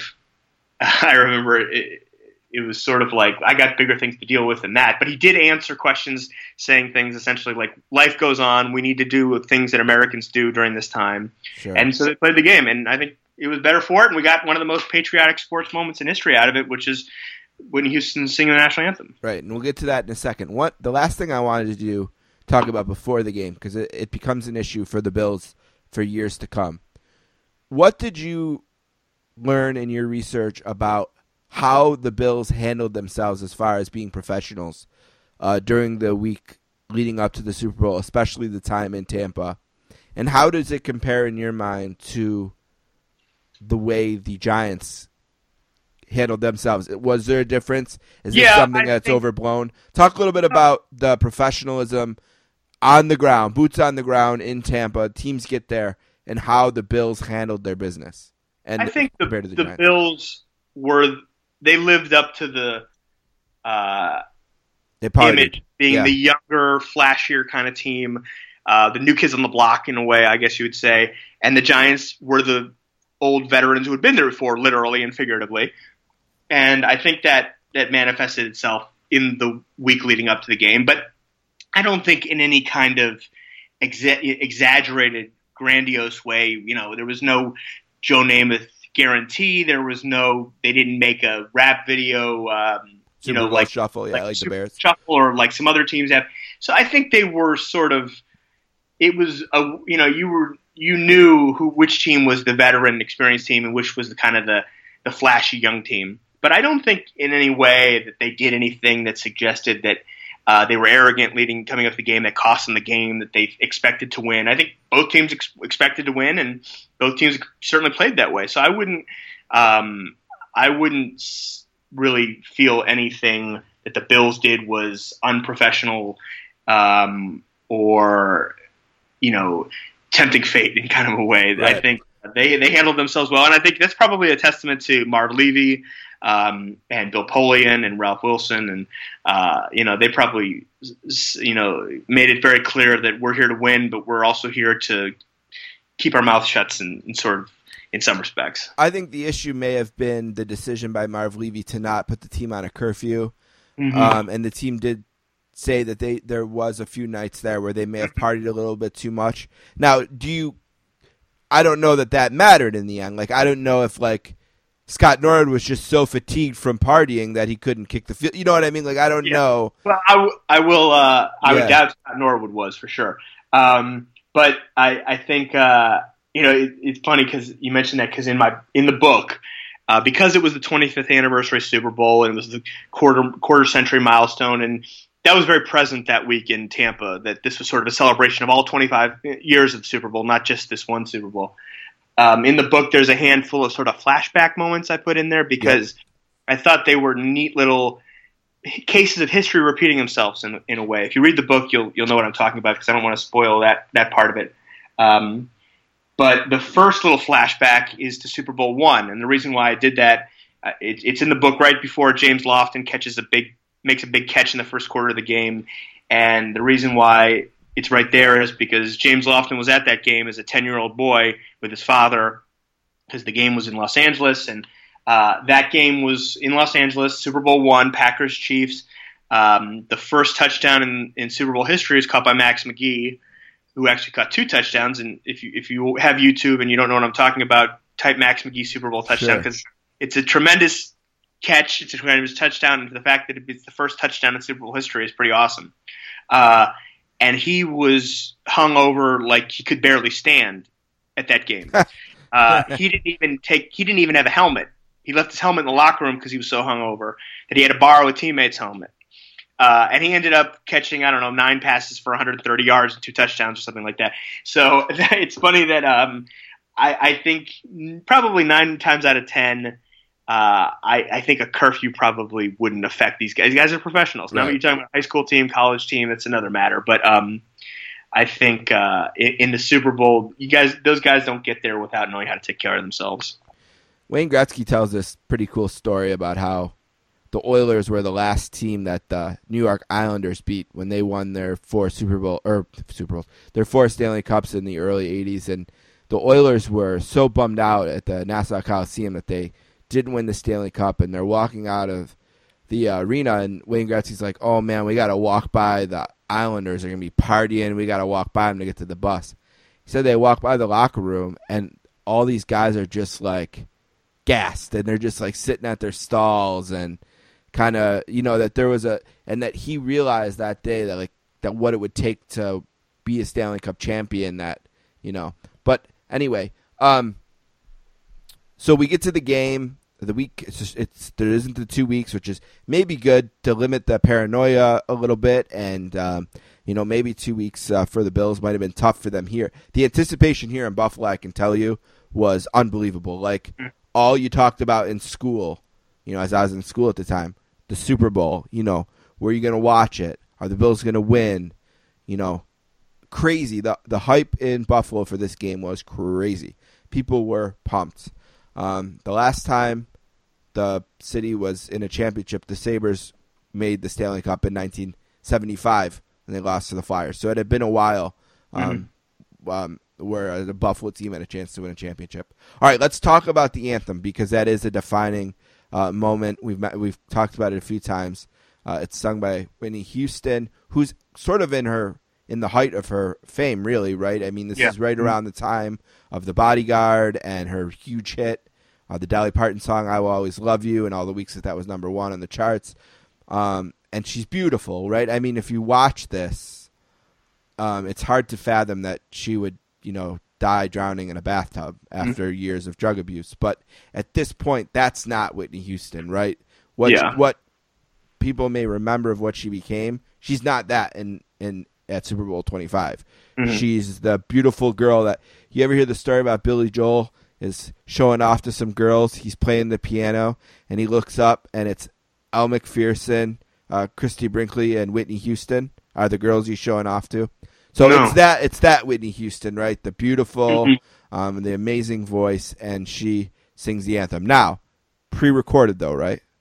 I, if I remember right, um, I was told it's it absolutely was not because I know okay. I, I, didn't actually interview Whitney Houston, although I think if I go back, I, I did exchange some emailed questions with her her people agent that yeah. she was supposed to pass on to her her the agent was supposed to pass on to her, and, and I got some very short responses. Um, I did talk to I can't remember the name now, but the but the person who directed the orchestra during it. Sure. And everyone told me it was it was live, and I didn't really have the uh, well, I didn't have the stomach for it for one, but I definitely I didn't have the the access to really nail that piece of investigative investigative Sure. down. But ev- from everything I was told and that I researched, it was it was live and it wasn't um, recorded. Uh, and I wouldn't be able to to decipher one way or the other, to be honest. Um, and I don't think it really detracts one Nope. way or another. But it is like you know that is the question. I mean, Right. it's like it's like the faking the moon landing. It's part of the uh, lore, the the part of the folklore of the of the performance. But it's it's amazing. I mean, probably still haven't seen a better one. Um, al- although that's I guess deba- you know debatable, I guess. But a I beautiful. think it's probably. I, I mean, Very unanimously consider us considered music great. historians, but I, I'd be hard pressed to think of a more famous performance of the national anthem. I don't think. yeah, maybe there's some infamous ones like you can think of, but certainly in terms of like famous for being great and Yeah. she she she now she did a, a great job and Yeah. now that and that is sort of what leads up to sets the tone for the game. Um, so we sort of set the stage here. Now the Bills are favored um, going into the game. They're the favorite, like we had said. They had beaten the Giants. Mhm. Um, I actually think that they beat all four of the NFC teams they played that year. Um, I know they were thirteen and three. I'm trying to think of the three losses. I think they beat the four NFC, uh, the NFC teams. I was at the Eagles game, which um, featured a 90 plus yard uh, touchdown pass from Yes. Randall Cunningham to Fred Barnett, where because 95 yards from his own end zone. Uh, yeah. Bruce Smith was on, literally on Cunningham's back for a split second Yeah. before he shook him off, and um, and that was below me. they lost to the Dolphins early. Yep, and they then split with the I Dolphins. remember they beat them. They beat them later, so that was one of the lo- the losses. Uh, they they had a lot of success in this era in general versus the NFC, except Mhm. for the Super Bowl Yeah. games. Yeah. Um, they they really did um, play really well. Their losses were week two to the Dolphins, uh, week twelve to the Oilers, which I think was a Monday night game or a Sunday night game. Oh, and they did lose the, the to the Redskins in week seventeen, although yeah, they, had locked clinched everything Yeah. uh, at home the week before against the Dolphins. So Yeah. I don't think that those were the starters. So they had beaten the Eagles, uh, the Giants, and the Cardinals. I think were the other team at the time. Yeah, forty-five to fourteen in one of the worst weather games in the history of Rich Stadium. Uh, the Cardinals punted, and the ball ended up behind the punter. Uh, it got caught up in the wind and blew behind them. Okay, anyway, so the Bills are sort of the favorite, although both teams are 13 and 3, and the Giants had just beaten, as we said, uh, the 49ers. Okay, uh, we're at the game. 3 to 3 after the first quarter, and then uh, 12 to 10 after uh, the at halftime, and it's 12 to 10 because of sort of a cool thing. Um, uh, one of those trivia questions, right? The Bills got a safety in the Super Bowl. Uh, Bruce Smith had the safety. What about the first half um, specifically? You mentioned the big play to Lofton. Um, the Bills um, and Giants both score one touchdown, I think, um, in the half. What about the first half? I think the first half. It's hard to say that you know it made such a difference, but the safety that Bruce Smith got on Hostetler, Hostetler. How do you hold on to the ball, right? He- yeah, he Yeah. sort of fell. I think he said later that Ottis Anderson had kind of gotten in his way, but he didn't really blame him. I think he just sort of said he got kind of got in his way. He fell, and if you watch the replay, I mean, imagine what Bruce Smith's hands look like. I'm just Massive, imagine what they look yeah. like today. Yeah. But uh, back then, especially, he grabs Hostetler's. Let's. I'm trying to imagine it in my head. I think it was his right wrist because he had the ball. Yep. And if he grabbed, you know, three inches up earlier, higher up on his hand, he has the ball. Ball's in the end zone. Who knows what happens? But Right. and then then like a several giants collapse on him, and Hostetler still manages to clasp his hands together and tighten it. If you know, if he fumbles and it's recovered, that's seven points, not two. Um, you know, say what you will, that that could have changed the game. You know, obviously, you know the game's played differently if you're down seven and five. You know, five more points. Who knows?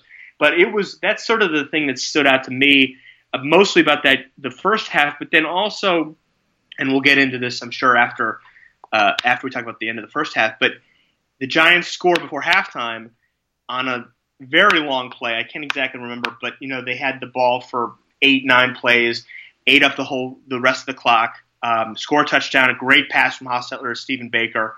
um, and they get back in it right right there. And then you pair that. This is what I always think of.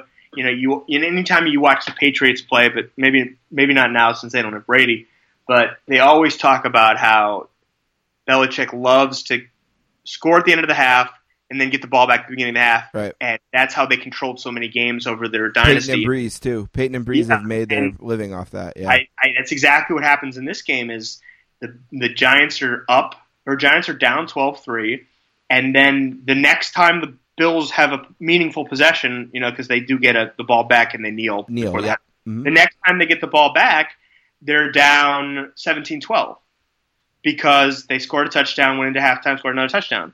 Um, and there was like an hour between Kelly and Thurman Thomas even like taking running a play Right. The long The- halftime, of the course. game flips in my in my memory um, is the ability of the Giants to convert third downs and r- run these back to back drives that I don't know. It was probably like 18 plays and probably 15 or 16 minutes off the game clock, um, and that's where the game flips right there. Well, one of the brilliant. Well, like we. Quick thing about the fumble before we get too far away from that. Last year in the playoffs, Drew Brees fumbled um, in the game against the Vikings. Yeah, Very similar play where the defender hits him sort of midway in the arm. Brees did drop the ball, fumbled. Ultimately, we got the Saints got the ball back and did tie the game. But I remember when that happened in my living room, thinking about Hostetler. Like, oh damn, that would reminded me of that. Super, not in the end zone, but reminded me of that. Anyway, um, the t- the the game plan of the Giants is sort of really uh, let's the best way to stop the K gun is to not let the K gun be on the field, right? Mhm. And to keep Kelly and Thomas and Reed on the bench and to shorten the game. And th- this, what you just said, is really where we see them really shorten the game. They That's what Parcells talked about during the the week. Uh, he even said it in the media, so you can imagine how often he said it to his players. Was taking the air out of the ball, and um, you know that's why Ottis Anderson was so important. Uh, was because with every handoff he got, you know they could eat up another forty seconds. right. Um, and that was the game plan. Was exactly it's, exactly right what you said. It was. Uh, I don't think they thought they could necessarily stop the Bills' offense, but when you only let them have the ball, you know, when there's a two to one possession, time of clock possession, um, which it was, it ended up being the Bills had the ball for 19 and a half minutes and the Giants had it for 40 and a half minutes. And that, you know, that was the best defense the Giants could have had. And that's saying something considering they had Lawrence Taylor and Leonard Sure. Marshall and Everson Walls and, and so many great players. Uh, and it, it worked exactly the way it did, it, exactly the way it should. And um, I think that was the game plan. More than anything, that was the game plan. You're down 12-3 with 10 minutes left in the third quarter, 9 minutes left or second quarter, excuse me. And then you just eliminate the second quarter and put 7 points on the board. Yeah. Huge huge huge part of the game as you said. And then they start the um the uh the third quarter the touchdown. Halftime is interesting in Super Bowl 25 because it's really not even close to what we think of as the halftime show. I know. It's now. funny. You know, they even talk about. I think. I think uh, Super Bowl one. You know, we, we, we know that that was the the, the, the nascent era of the Super Bowl. This there was you know fifty thousand empty seats. It was like ten dollars a ticket. The halftime show was something like Up with People. There were two networks broadcasting it. Right? Yep. And that tells you everything you need to know about Super Bowl one. But then you, you know this is 25 years later. The Super Bowl is a big deal now, and I think they had like like New Kids on the block New the Kids Block, on the Block was the halftime entertainment. and Yep. I think Michael Jackson was there briefly, and I think they had some other weird. They had some other weird. I'd have to go back and look, but some other weird thing that you you wouldn't. It, it was nothing like it was. It is Yeah. today, or even 10 years later. I don't think. Um, you know, I've been to two Super Bowls, and uh, the halftime show is for many people is the real story. So, it, you know, that certainly wasn't the case back then. The halftime show is titled A Small World Salute to 25 Years of the Super Bowl. It was produced by Disney and featured 3,500 local children from dif- different ethnic backgrounds and a performance by New Kids on the Block with special guest Warren Moon. Mm. New Kids on the Block and Warren Moon, synonymous for years and years. Yeah, Now, yeah. this is what's really interesting. It didn't broadcast. Uh, they did have. I know. Um, they definitely went to the networks. Went to the uh, news. coverage of the of the Gulf War. Yeah. I think there was an address from the president and first lady. Um, you're right. Uh, that was like like we were talking about earlier. That was what was going on. People Yeah. weren't as interested in halftime shows. I don't think that would happen today. Still, No. I think if we were in the middle of a war, we would still see You'd uh, find a way to get it in. Whoever it was. Uh, the um, they did play it after the game, but most affiliates went to the you know the famous "What's on after the Super Bowl," Yeah. um, and that was a show called Davis Rules. I Um, remember. Yeah, I think yeah. it had John Winters, That's right. Yep. Uh, um, alumni from Kenyon College. That's why I remember. Yeah, of course. Also, uh, Andy Greene, uh, the alumnus I met a couple weeks ago, who's got a book about The Office. Um, yeah, so that's halftime. Uh, nothing like what halftime is today. I remember going into my kitchen and pouring a glass of Crystal Pepsi.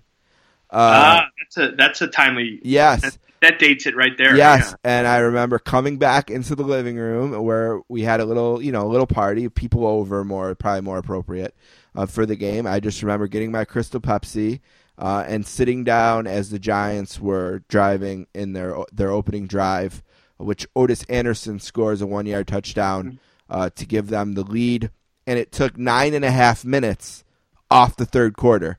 I Um, don't know if that's still the longest drive in Super Bowl history. I, I believe it was at the time. I think it was 14 plays also, which I, I would imagine is still the Yep, record. I ha- 14 plays is correct. Ottis Anderson, uh, one yard. I'm, I got some notes. I don't remember all this. I took notes. Um, and uh, the the big 14 yard, 14 yard pass to Mark Ingram on third and 13. Yeah, that was that was the play that I think a lot of people after, immediately after the game because people's memories aren't so great years later, but the play after the game that everybody talked about as the most important play of the game Yep. was uh, I think it was it was third and thirteen. Yep. And Hostetler threw like a seven yard pass, and Mark Ingram, whose you know son is now the great Right. running back for the Ravens, Yep. um, was it was like he was playing one of those old Madden games where you could hop sideways. You know, he was just he was lightning in a bottle, and then Five broken to, like, tackles. he got like a yard shy of the marker and then sort of spun back and dove right at the marker and it was just an amazing play i mean Yeah. it was it, that's a backbreaker that that's the thing is i I don't remember the total number but the number of third down completions the giants had was it it, it, had, it had to be like seven of nine and several of them were long were more than just like a yard or two and the and conversely i know that the bills had very few for third down conversions.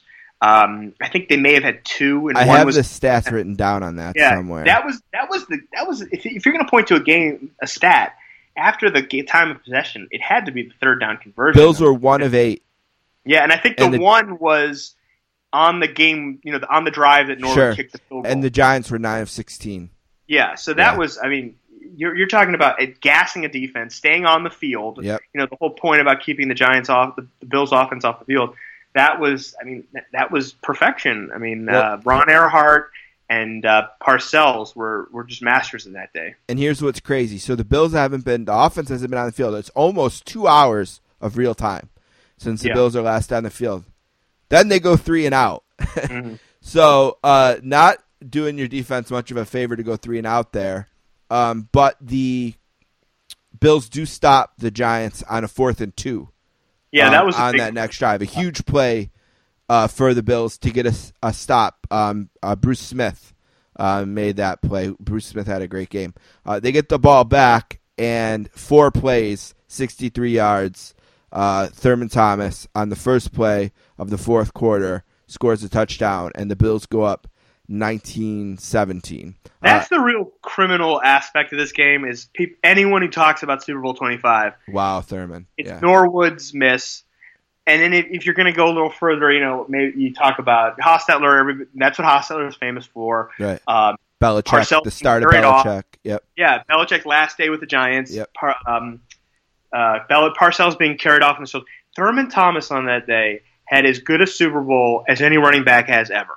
Any in the history of the Super Bowl, I don't know if you could say anyone played better than Thurman Thomas did. he I think he averaged ten yards a touch, which there's no no one's doing that in the Super Bowl these days. Right. Um, or any day. he was he was just amazing that day, and that touchdown that he had that gave the Bills the lead was was he, I- there's a, he he puts his head down, knocks someone over, and then just bounces it to the outside and runs another 25 yards or whatever it is for a touchdown, and you know that's what. It, it- there's only one Super Bowl in 54 years where the losing team had the MVP. It was Super Bowl five. Chuck Howley got it for the um, Dallas Cowboys when they lost to the Colts. You can make a case for Thomas here. I sure. think there Yeah. is a legitimate case that Thurman Thomas was the best player on the field that day. And- uh, and I think people, you know, it's it's terrible. Thurman Thomas never, no one. Marshall Faulk was after him, and LaDainian Tomlinson, and now we have Christian McCaffrey, and whoever else you want to talk about Kamara, sure. catching catching 80 passes a year and running for 1,200, 1,300 yards. Um, Thurman Thomas was was just so good at that. growing up here, you'd always if when you're talking about running backs, right? Barry Sanders and Mhm. Emmitt Smith and Thurman Thomas were like the three best in the league at the time. The argument for Bills fans were like, yeah, Sanders might be better behind the line of scrimmage and at first making the first guy miss and you know, Emmitt Smith is great too, but Thurman can catch the ball. Nobody's an all around back like Thurman. Uh, a piece of trivia I wrote down, which is pretty cool about Thomas's touchdown. It took the points scored in the Super Bowl uh, from, and this was helped by the safety, obviously. It took it from 994 to 1,000. Oh, So- I didn't know that. Yeah, and then the extra point was the 1,001 point in the Hmm. Super Bowl. Didn't know that. Um, all right, so fourth quarter, the Bills have a lead. So that 10 year old kid in Buffalo who couldn't even believe the Bills could be in a Super Bowl, uh, the Bills find themselves uh, with a fourth quarter lead, um, but not for long. Uh, the Giants go 14 plays, 74 yards, half of which um, Mark Bavaro has remembered for his great great game in the other Super Bowl the Giants won in '86. But he makes a good a big play here, and again, seven minutes and 32 seconds are gone from this quarter uh, on this drive. Um, and the second field goal of the game is kicked by Matt Bahr to make it 2019, uh, which obviously is eventually the final score. Um, anything about that drive? No, uh, it just- Cornelius there Bennett. more, uh, Cornelius Bennett made the big play um, to break up the third down pass. Yeah, because they did get down to like Yeah. the three or the 2 Mhm. Um, and I mean, it, Bavaro. I think that may have been Bavaro's last game. I can't remember if he came back after that. Um, but yeah, he played you know more third down conversions. They had at least at least two in that drive. Last Um, game for the was- Giants for Bavaro. Yeah. yeah, Yeah, I think we go to the Eagles. Yeah, Browns and Eagles. Yeah. Um, but yeah, you know, Hostetler wasn't the MVP. Didn't have a great did, did nothing virtually in his career before that. Had a decent career with the, with the Raiders a few years later, but the, the third down conversions in this game, like we were talking about, I mean, you got to give him the credit for that. And that's what's another thing. You know, one of the most memorable things about that game is Hostetler on third down. And that drive, I think there were at least the Bavaro. One of the Bavaro catches was on third down. Um, I think there was another later. There was definitely another one later in the game. Um, but yeah, that's those. That's the thing. That, and and it was so fitting that you know the Bills are losing. Thurman Thomas has this amazing touchdown run, flashy, you know, unbelievable touchdown run. They take the lead, and what happens? The Giants plod their way down the field and kick Yep. a field goal and take the lead. It was Suck just sort the of life out of the game again. it was just a perfect metaphor for those two teams. So the Bills get the ball back, but punt, hmm and the Giants get the ball back, but the Bills do force them to punt um, and get the ball at the ten yard line uh, with two minutes and sixteen seconds Well, left. that's what I'll say. Before we start there, Yeah. I just want to mention, uh, you know, uh, growing up, you know, we're this, roughly the same age. Can you think of a like more intimidating and scary kind of guy to talk to than Bill Parcells? no, Um, I not in football got- circles. Yeah, I was very fortunate to interview him several times for this book and for other books. Um, and the first time I ever talked to him, he called me. I was at a movie with my wife, and I saw that it was Bill Parcells calling me, and I it was very uh, uneasy just to talk to him at all. Um, and I we finally started talking, and he was the nicest guy, the most inviting interviewee. I had a just a wonderful experience. I had great experience with Belichick too because I got to interview Belichick for this book. They're both Same really thing. good at Same interviews. thing, but yeah, you wouldn't think they would be. You know, you see Belichick in his press conferences. He's so that's not the Yeah. time, right? Yeah, yeah. But for me, when I interviewed him, he was fantastic. But Parcells was fantastic. Um, every time I talked to him, couldn't have been more inviting and welcoming when I asked him questions, and, and very frank too, because I think you know he wasn't an NFL coach anymore. But the thing, the one thing I remember most about interviewing him for this book was that he told me that on that drive they had third and three, maybe, um, and you know there's like three minutes left. They they let the they had run a play before the clock was it was a running play so that, or, or it was a pass that stayed in bounds so the clock was still running. They let the clock drive down to one they called timeout so they had like third and four third and five something third and two and they called timeout and Parcells and Hostetler and Ron Erhardt who's their offense coordinator were discussing what to do and Parcells really wanted to call a play call a, pla- a pass which obviously you know like complete game's probably over right. incomplete. You give the Bills the ball back, they save a timeout. You Sure. know that classic late game strategy. You know, and, and I guess Parcells said he he told me this. He told me he had never told anybody this at the time that um, he just he beat himself up so much over that because at the end of the when the time was running out on the play clock and they had to get back and call play, he said uh, we'll play conservatively, we'll run the ball. They ran a draw with Hostetler, they got nothing. They had to punt the ball back to uh, the, the Bills. And he told me when I was on the phone with him, he said that when Norwood was kicking his field goal at the end of the game, Parcells all he could think about, he wasn't thinking about the Not field throwing. goal. All he could think about was he said something like, and I don't know if we're PG or not on this, but No, he said something. go ahead. If you the balls, if you had had more balls and called a passing play, we would have this game would have been over already. Wow, that's So I- awesome. That was really cool to think about. That that's what I think about on this play, and really, you know, the whole game is uh, how Parcells was just, you know, the last 15 minutes of that game, Parcells was just eaten up by that decision. I'm sure, you know, they lose that game because Norwood makes the field goal. You know, that's haunting him for the rest of his life. Sure. So, so I think that was that was what I remember about about that more than anything else. you were saying how you were walking into a movie theater and, and with your wife and Parcells calls you a couple weeks ago at the start of this quarantine. Uh, I had Scotty Bowman on the podcast, and uh, uh, kind of a, a, a hockey writer friend kind of hooked it up, and he sent me Scotty's number, and I text Scotty, and he said I'll call you, uh, and and we'll talk about it if we if he was going to do it or whatever he I don't know. He wanted to call me first, and we were watching Tiger King. You know, everyone watched that during this quarantine or whatever. And I looked over at my wife and said, "You're gonna have to pause this. Scotty Bowman's calling me."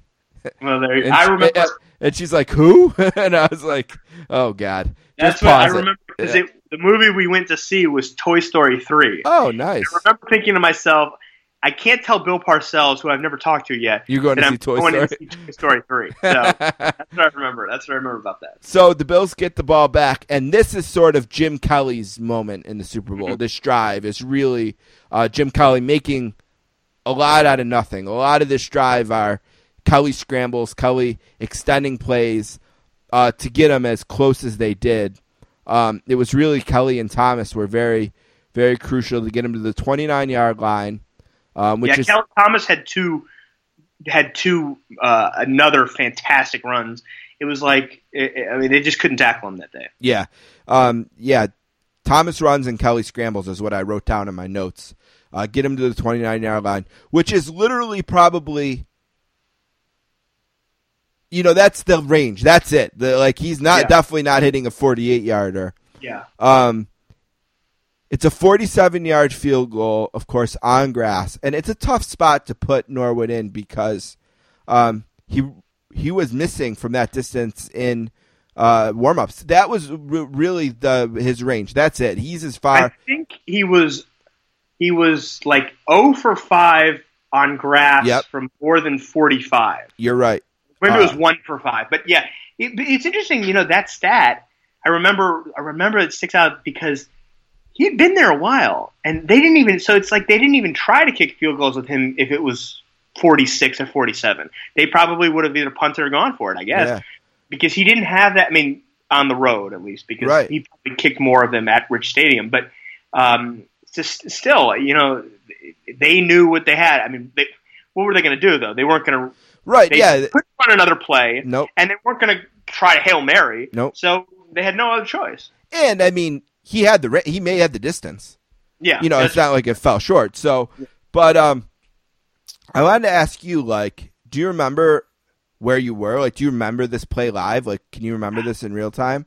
No, I was I was uh, eight.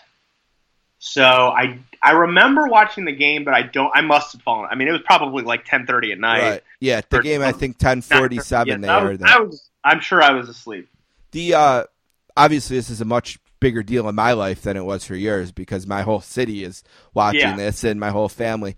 But I just remember how quiet it was. Uh, nobody was saying anything. The whole Before the drive kick? before the kick. The Yeah. whole drive, I remember like my mom shrieking a few times. You know, like everyone was. It was really tense. Um, I just remember kind of looking around the room. Uh, my mom was actually pregnant with my brother.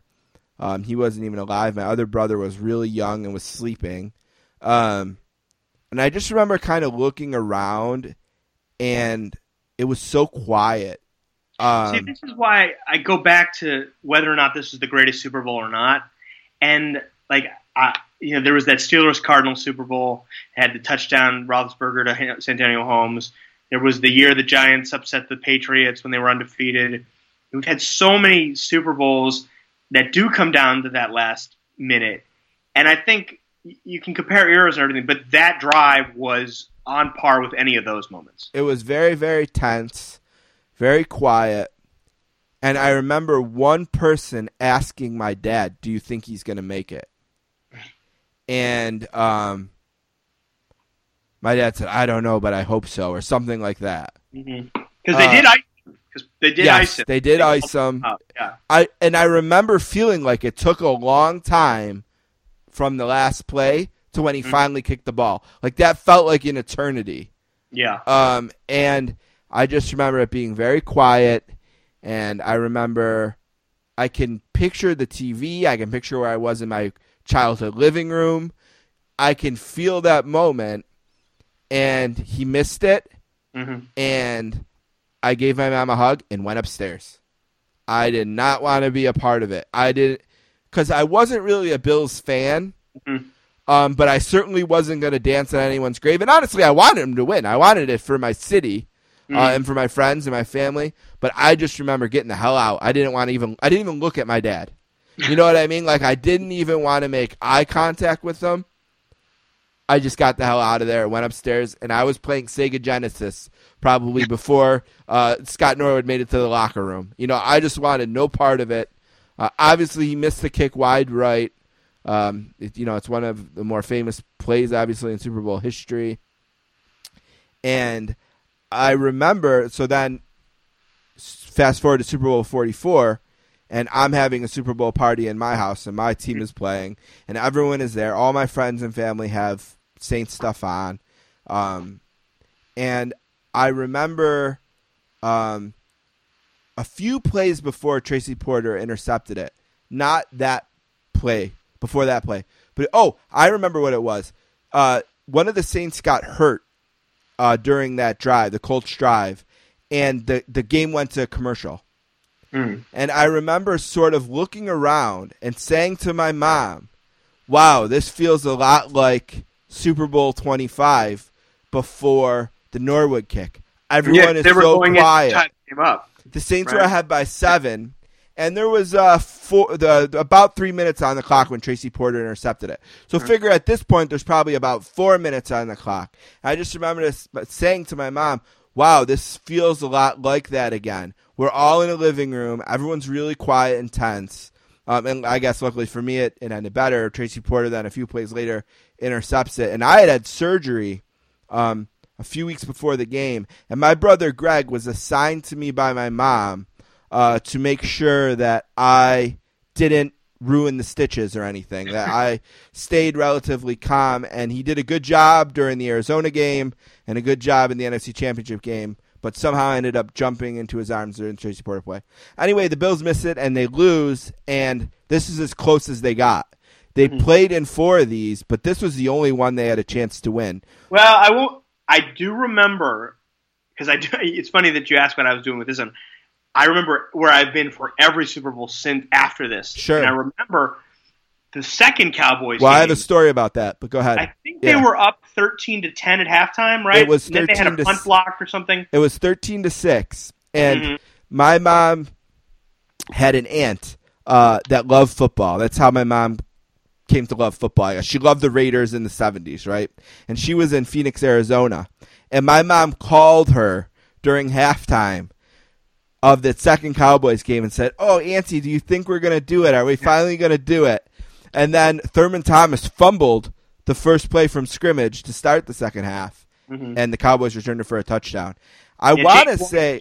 Right. I want to say it made it up one. They might have only been up six. I think it was 13-7, and the fumble. They went from ahead at halftime to one play into the second half being down by a point. Mm. So yeah, they they. But again, being up at halftime isn't as close. I, I don't think as No, you're right. for the win.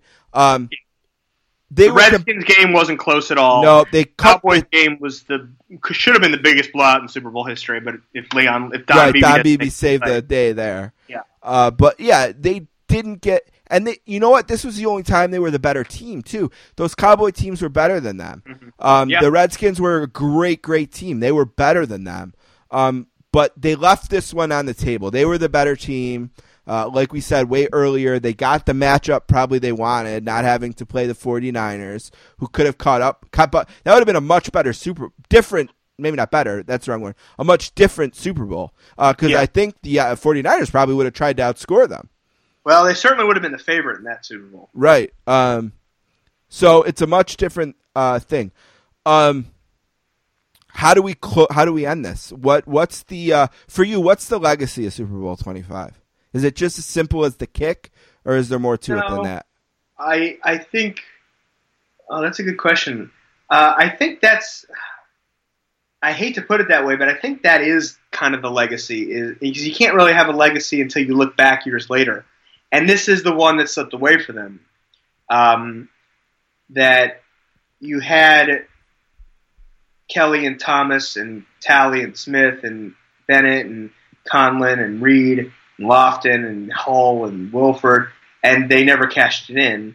Um, and I think you know, as harsh as that is, it's the same. It's the same way for Marino, and it was. It would have been the same way for Elway, and it's the same way for whoever else. Be the same way for Peyton and Brees if they didn't Yeah. have that one, right? Every Exactly. every time we've lost in the last three years, someone said to me, "Well, you won forty four though. You got Yeah. that one, yeah." Sucks that you got beat on the Minnesota Miracle or whatever it called, and it's ridiculous that that wasn't pass interference, and ah, it sucks that you lost. You played a bad game and lost to the Vikings last year, but at least you won forty four. Yeah. Right? So, the, but the legacy of those Bills teams is you can't say that they never did get across. You can't, and you, you can't escape that. Like, first of all, Tol- Kelly's in the Hall of Fame. Uh, Reed's in the Hall of Fame. Reed's in the Smith's Hall in the Hall of Fame. Thomas. Thomas, you know Smith. Kent Hull should be in the Hall of Fame, but people forget so about. like you and Marv Levy's in the Hall of Fame. Yep. Bill Polian's probably in the Hall of Fame. Yep. Um, you know, you, can't you, you can't say it's unfair because it is fair. I mean, Yeah. ul- ultimately they had four bites of the apple and they didn't finish, and no one's ever going to do that again. Um, so I- Patriots haven't think been that- to four in a row. that's all. That's almost really, I think, the legacy. I, I think. Uh, I think somewhere along the lines in the book, I called it the murkiest dynasty in sports history Sure. because to win, to get to four straight, is an achievement. No one's ever been to four straight Super Bowls, Patriots have been Uh, to three in a row, never four. and they Same and they 49ers. lost all of them. So how Yeah. how do you parse that out? That they were the best at getting to second place is kind of the you know. So that's really the ultimate legacy, I think. Of I don't know if it's the legacy of Super Bowl twenty five necessarily. It's certainly the legacy of the Bills of that era. Um, but I, I do think the legacy of the game itself is that America too, right? Um, yeah, I, I think it's that just that it was it was one of the greatest games in the history of a sport that has in the his in, in a game that has so many famous episodes. You know, Sure. you, I could never imagine putting together the. Hopefully, I'll live this long. The you know the hundredth anniversary of the Super Bowl. Um, I could not see myself saying Super Bowl 25 belongs on that greatest of all time list, regardless of what happens. You know, you know, there's so there have been so many great Super Bowls since then. Um, I don't think you can. There's no way to, to, to leave this game off that list. Yeah. Well, this is great. This is really fun. Uh, Adam, uh, again, the books, the three I've read, I love them all. Super Bowl Monday is the one we kind of focused on today, talking about Super Bowl 25. But we also mentioned uh, Montana and Young, the book uh, Best of Rivals, which I can see from across the room. I can see it on my bookshelf. And then the Redskins book, which I can see too. But uh, what's the name of the Redskins book? Hail to the Redskins. Hail to the Redskins. And then there's a golf book. What's the name of that one? Chasing Greatness. And they're all on. You know, it's tough to get stuff. The the the law the backlog of Amazon, but if you want to read any of them, the second you hear this, they're all on. Um, you know, Apple uh, to read as a digital file or Amazon as well for the Kindle. I know. I know. Best of Rivals is on Audible. Okay. Uh, I can't, I'm not sure about the other the other ones, but I know Best of Rivals is. So yeah, uh, you can. If you want to go to my website, which is alazarus.com, it has links to all those. So awesome. Let me ask you this. Uh, we'll get you out here on this. Don't worry about having to convince anyone about sales or. Uh, but let's say someone came to you and said, eh, "You know what? I, I want to finance a book. What do you want to write about? Write any book you want, and we'll put it out there. We'll see what happens. What would you? What would um, if it was just a sports book, um, I do want to write. I I've, haven't had luck getting it um, approved any any time, but I still think there's a book about the Ravens and the Steelers rivalry. Oh, I think you're uh, right. Yeah. I think they're, you know, everybody's biased. I'm biased, um, and it, you can't quantify these things. But the Ravens and the Steelers in the last 15 years, I think, has been every bit Lakers, Celtics, Redskins, or uh, Red Sox, Yankees, uh, whoever else you want to put in Michigan, Ohio State. Um, and I think that there's just something about those two franchises that the story. I just love the story about it, even if if I wasn't so tied to the Steelers. Um, and the fact that I think it's just so great that it was born out. The Ravens were born out of the Browns, who were the Steelers' ra- rival for so long. right. Uh, just think there's, you know, we talk about this book with uh, the Bills and the Giants. You know, uh, Kelly's in the Hall of Fame, Lawrence Taylor's in the Hall of Fame, Thomas is in the Hall of Fame, Belichick, Parcells, Levy. You know, the the Ravens, Steelers. You know, all there's tons of guys. Sure. Hines Ward, Roethlisberger, Ed Reed, Mar, uh, Ray Lewis, you know, Lamar Jackson now. Um, Harbaugh and Tomlin and, and Cowher and Ozzie Newsome. It's that's to me is is a is an, is another one of those That's a good one. cool little intersections of, of great talent. And, and every year there was because when I did want to do this book a while ago and it didn't really materialize. And I, this wouldn't be updated as of right now. This is probably like 2015, 2016. But I had done the numbers and like they had, every game from like 2004 or 2005 to to that point, so like a 10 or 12 year span, the average game was like 19 to 18 or something like that. And you know, it- it's so great to have those games in the NFL. Was it on Thanksgiving? Thanksgiving night when the the No, I'm saying the average score of all I'm just saying, like the, a game comes to mind. I think it was Thanksgiving Oh. night where the Steelers like won on the yeah. last play on Antonio Brown, like getting in the end zone barely. and there, yeah, there's there's been so many great moments in the rivalry. There was Right. the game Tomlin tripped uh, Jacoby Jones. It was Jacoby Jones Right? tripped, Yeah. Uh, and then you know uh, Terrell Suggs broke Roethlisberger's nose. Uh, it's just a great, great rivalry. I, I do think That's a good one. It's as much of a it, it- belongs any any great rivalry in the last twenty years. It, the Steelers Ravens has to be up there. You got a shot at that one someday. I think you could Yeah. convince someone to do it. I think I'd have to get uh, have to get all the principals. I'd have to get Polomalu and Ray Lewis and Right. Roethlisberger and all them. To, I'm sure they'd Hines Ward. I'm sure they'd have a lot of uh, great stories to tell. You know, especially if it was 15 years after they retired. All right, Adam. Thanks for doing this. Super Bowl 25. There it is. That's a story. All right. Well, thanks for having me. I really appreciate it.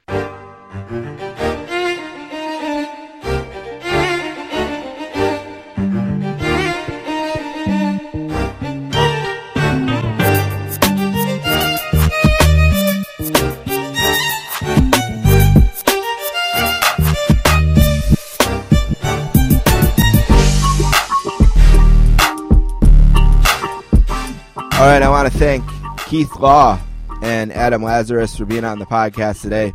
Don't forget you can find this podcast and all of our podcasts on our SoundCloud page. It's at sports underscore casters on Twitter. The email is the sportscasters at gmail.com. Apple Podcasts, Stitcher, SoundCloud. Five star review if you think I've earned it. Uh, they say that that matters. My friend, uh, my friend from Greetings from Allentown says it helps with social promotion, uh, whatever that means. Uh, if you can do it, I downloaded an app recently, which I'm going to try to use more and more. Uh, that allows you to kind of post clips. It's called Overcast, and you can find the sportscasters on there. If you're an Apple uh, phone user, I recommend Overcast. Again, it's www.soundcloud.com slash sports dash casters for the archive. I think the issue with episodes disappearing has been fixed. If you see, if you're looking for an old episode and you can't find it, email me the sportscasters at gmail.com and I can figure out what's going on. Don't forget about my friend Peter Winson, my partner at the Adams Division podcast. His podcast, Greetings from Allentown, it's at GF Allentown Pod on Twitter. He has a new episode up about Memphis wrestling right now. Check out my buddy Adrian Dater, ColoradoHockeyNews.com. And also, uh, we have been promoting Justin Rosero has a new podcast feed uh, he used to be on Place to Be Nation, of course, uh, and he still does the flagship show there. And uh, I will be on that show like I have been in the past. Uh, and he has his own thing now called the North South Connection, brought to you by JT Rosero and Chad Campbell. It's the new home for Wrestling Warzone, No Hard Holds Barred, the Extreme Three Way Dance, Jeff Learns Wrestling, and more. For information on social media, at JT the Pod Guy on Twitter or North South Connection on Facebook. Uh, you can find Podbean is their host, uh, and of course, all podcatchers. Justin and I were talking about the possibility of doing some kind of uh, collaboration, uh, some kind of cross promotion. We might put together a prize pack. Uh, more information on that when it becomes available. Please uh, support and check out Justin if you can. All right, one last thing for today. I've been teasing it for a while. Uh, one thing that's taken up almost all of my quarantine free time has been listening to the new Pearl Jam album Gigaton. Uh, it was released back in November, or November, in March, the last week of March. I think March 24th maybe was the release date. And uh, I bought it on CD and I bought it on record and I have it on my phone and they put out this really cool video thing on Apple TV, and Paul and I were watching that. Uh, it's a great record. I'm really excited about it, and what I'm going to do now is just go track by track, talk about each of them a little bit, tell you what I think. Uh, the album kicks off with a song called Whoever Said, which is arguably the best song on the album. Uh, it's really, really a strong start. It's one of those songs that kind of builds on itself. Uh, it sort of somewhat reminds me of Lightning Bolt, but a much better Lightning Bolt, but it sort of accomplishes some of the same things that Lightning Bolt did. Uh, I think Ed definitely plays guitar on this one, and he's he's got a really great part. Uh, some really good lyrics on this one. Swallow my pencil and spit out my pen is one of my favorites, but uh, I really like whoever said it's really strong. Uh, it's a top you know, a top 15% Pearl Jam song. Um, really, really good. Uh, number two, Super Blood Wolf Moon is one of the two singles. Uh, it's grown on me. Great guitar work uh, by Mike McCready in this one. Uh, it's uh, also Paula's favorite, probably so far. Uh, Super Blood Wolf Moon took her away too soon. Number three, Dance of the Clairvoyants, the first single. Now, this is a song that the first night I heard it in the hospital, uh, either after my surgery or waiting for my surgery, I wasn't sure. It was so different. And it kind of reminded me of You Are uh, from Riot Act, where it's kind of this one thing on this album where nothing else is like it. And that stood true. It is like that. There's nothing else like this song on the album, but it's much better than You Are. It's a really good song. Uh, great lyrics. Every time I hear it, I like it more. Um, really a strong song. I think whoever said Super Blood Wolf Moon and Dance of the Clairvoyants are going to get a lot of play uh, at Pearl Jam concerts if they ever, you know, do concerts. Um, number four, Quick Escape. This feels like a song that could have been on 10 or Versus or Vitalogy. It has a real sort of old Pearl Jam feel to it. Again, really great guitar work. Uh, there's a really cool effect on Ed's voice in this one. Uh, interesting lyrics that kind of remind me of A Passage to Bangkok uh, by Rush. Another song I really like. Uh, the first six songs on this album are very, very strong. Um, I love the first six a ton. Number five is a song called All Right, which feels like this album's pendulum. Uh, the song that will open a lot of the shows on the tour. I think it's a classic sort of Pearl Jam opening song. Um, are really good. I like this one a lot. Seven o'clock is track six, and that was my favorite the first time I heard the album, and it's still my favorite today. I love the delivery of the lyrics. Uh, some really cool lyrics too. Uh, I was gonna read uh, real quick a really cool lyric I thought. Um, if I can pull it up quickly enough from the song. The, the, there's a lot of words uh, in Seven O'clock, and I, I feel like the way that Ed sort of weaves them in through the verses is really good. I'll read two parts. This one I think really reminds me of what's going on in the world right now. Moved on from my de- despondency and left it in the bed. Do I leave it there still sleeping, or maybe kill it? Better yet. For this is no time for depression or self indulgent hesitance. This fucked up situation calls for all hands, hands on deck. I love that. And then this other part caught the butterfly, broke its wing, then put it on display, was stripped of all its beauty once it could not fly high away. Oh, still alive like a passerby, overdosed on gamma rays, another God's creation destined to be thrown away. I just think the lyrics on this are really strong. Uh, Eddie Vedder and I certainly disagree politically.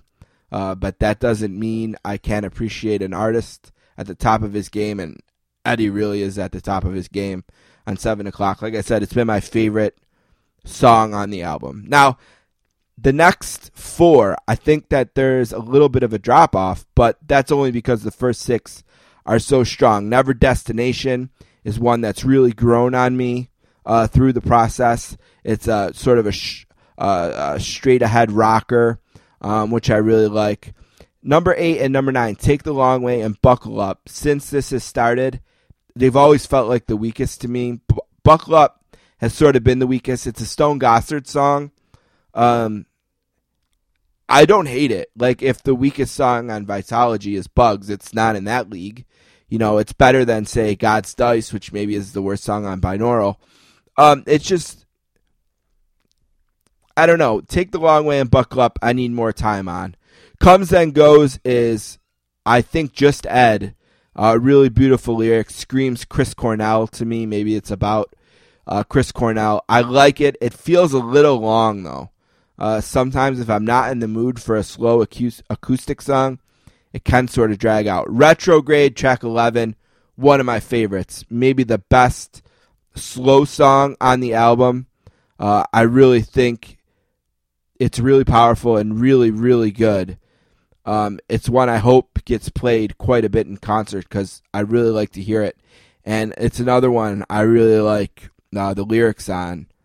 Uh, let me find a part I wanted to read. Stars align, they say, when times are better than right now. Feel the retrograde spin us round, round. Seven seas are raising forever, futures fading out. Feel the retrograde all around. I just really like this one. Uh, I think it's the best. It's the best slow song out there um, on the album. This and all right. Um, and then the album ends with River Cross. Now I did something that I've done the last couple times, and I saved River Cross. Uh, I didn't listen to it when I got the leaks. I didn't listen to it right away when I got the CD. I just kind of saved it for a while. It's sort of ending the album at retrograde. No real reason. I just maybe wanted to keep one in my pocket. Uh, but then when Ed played River Cross on the um, COVID concert or whatever it was. I said, all right, it's time to break this one out. And it's really cool. It was originally played at an Eddie Vedder solo concert. Uh, and I think that this version is better than that. Um, Sleeping by Myself is an example of an Eddie Vedder solo song that became a Pearl Jam song. I think this is a better example of that, where something that maybe was originally intended for Eddie Vedder solo became Eddie Vedder Pearl Jam. I don't know for sure that River Cross was intended to be solo or if he just played it at a solo show uh, before they had a chance to put this album out. But um, it's a really good way to end the album. The pump organ is a really cool sound, uh, which I'm sure Boom will do a great job with when they play that in concert. Feels like one of those songs that and comes then goes and Rivercross both kind of feel like songs that could be played ad solo in the beginning of a first encore. Uh, but overall, it's a really strong album. Top three for me. Whoever said seven o'clock are definites and then probably Quick Escape. Uh, but if I'm in the mood for a slower one, uh, Retrograde might bump Quick Escape out. But those are probably the top four. Uh, the top seven, whoever said Super Blood, Wolf Moon, Dance of the Clairvoyants, Quick Escape, All Right, 7 o'clock, and Retrograde. It's a really strong top seven that would compete with just about uh, any top seven in any of the 11 Pearl Jam albums, in my opinion. So that's Retrograde, or excuse me, that's Gigaton. Uh, I can't wait to start hearing the songs live. Um, I hope I can get all 12 of them in so that I don't have another straggler on the list like all those yesterdays. Uh, I want to thank again Adam Lazarus for doing this Super Bowl 25 breakdown. Thanks to the listeners I reached out to privately, uh, asking for a little feedback for you on that. I appreciate that. You know who you are. I hope everyone's staying safe and healthy out there. Hopefully, uh, life is going to start getting back to normal uh, more and more. Uh, I will be back in a much shorter interval uh, than since the last podcast. I'm working hard to book. We got some good books in the book club uh, and some good guests coming up. So stay safe, uh, stay healthy and I will be back soon.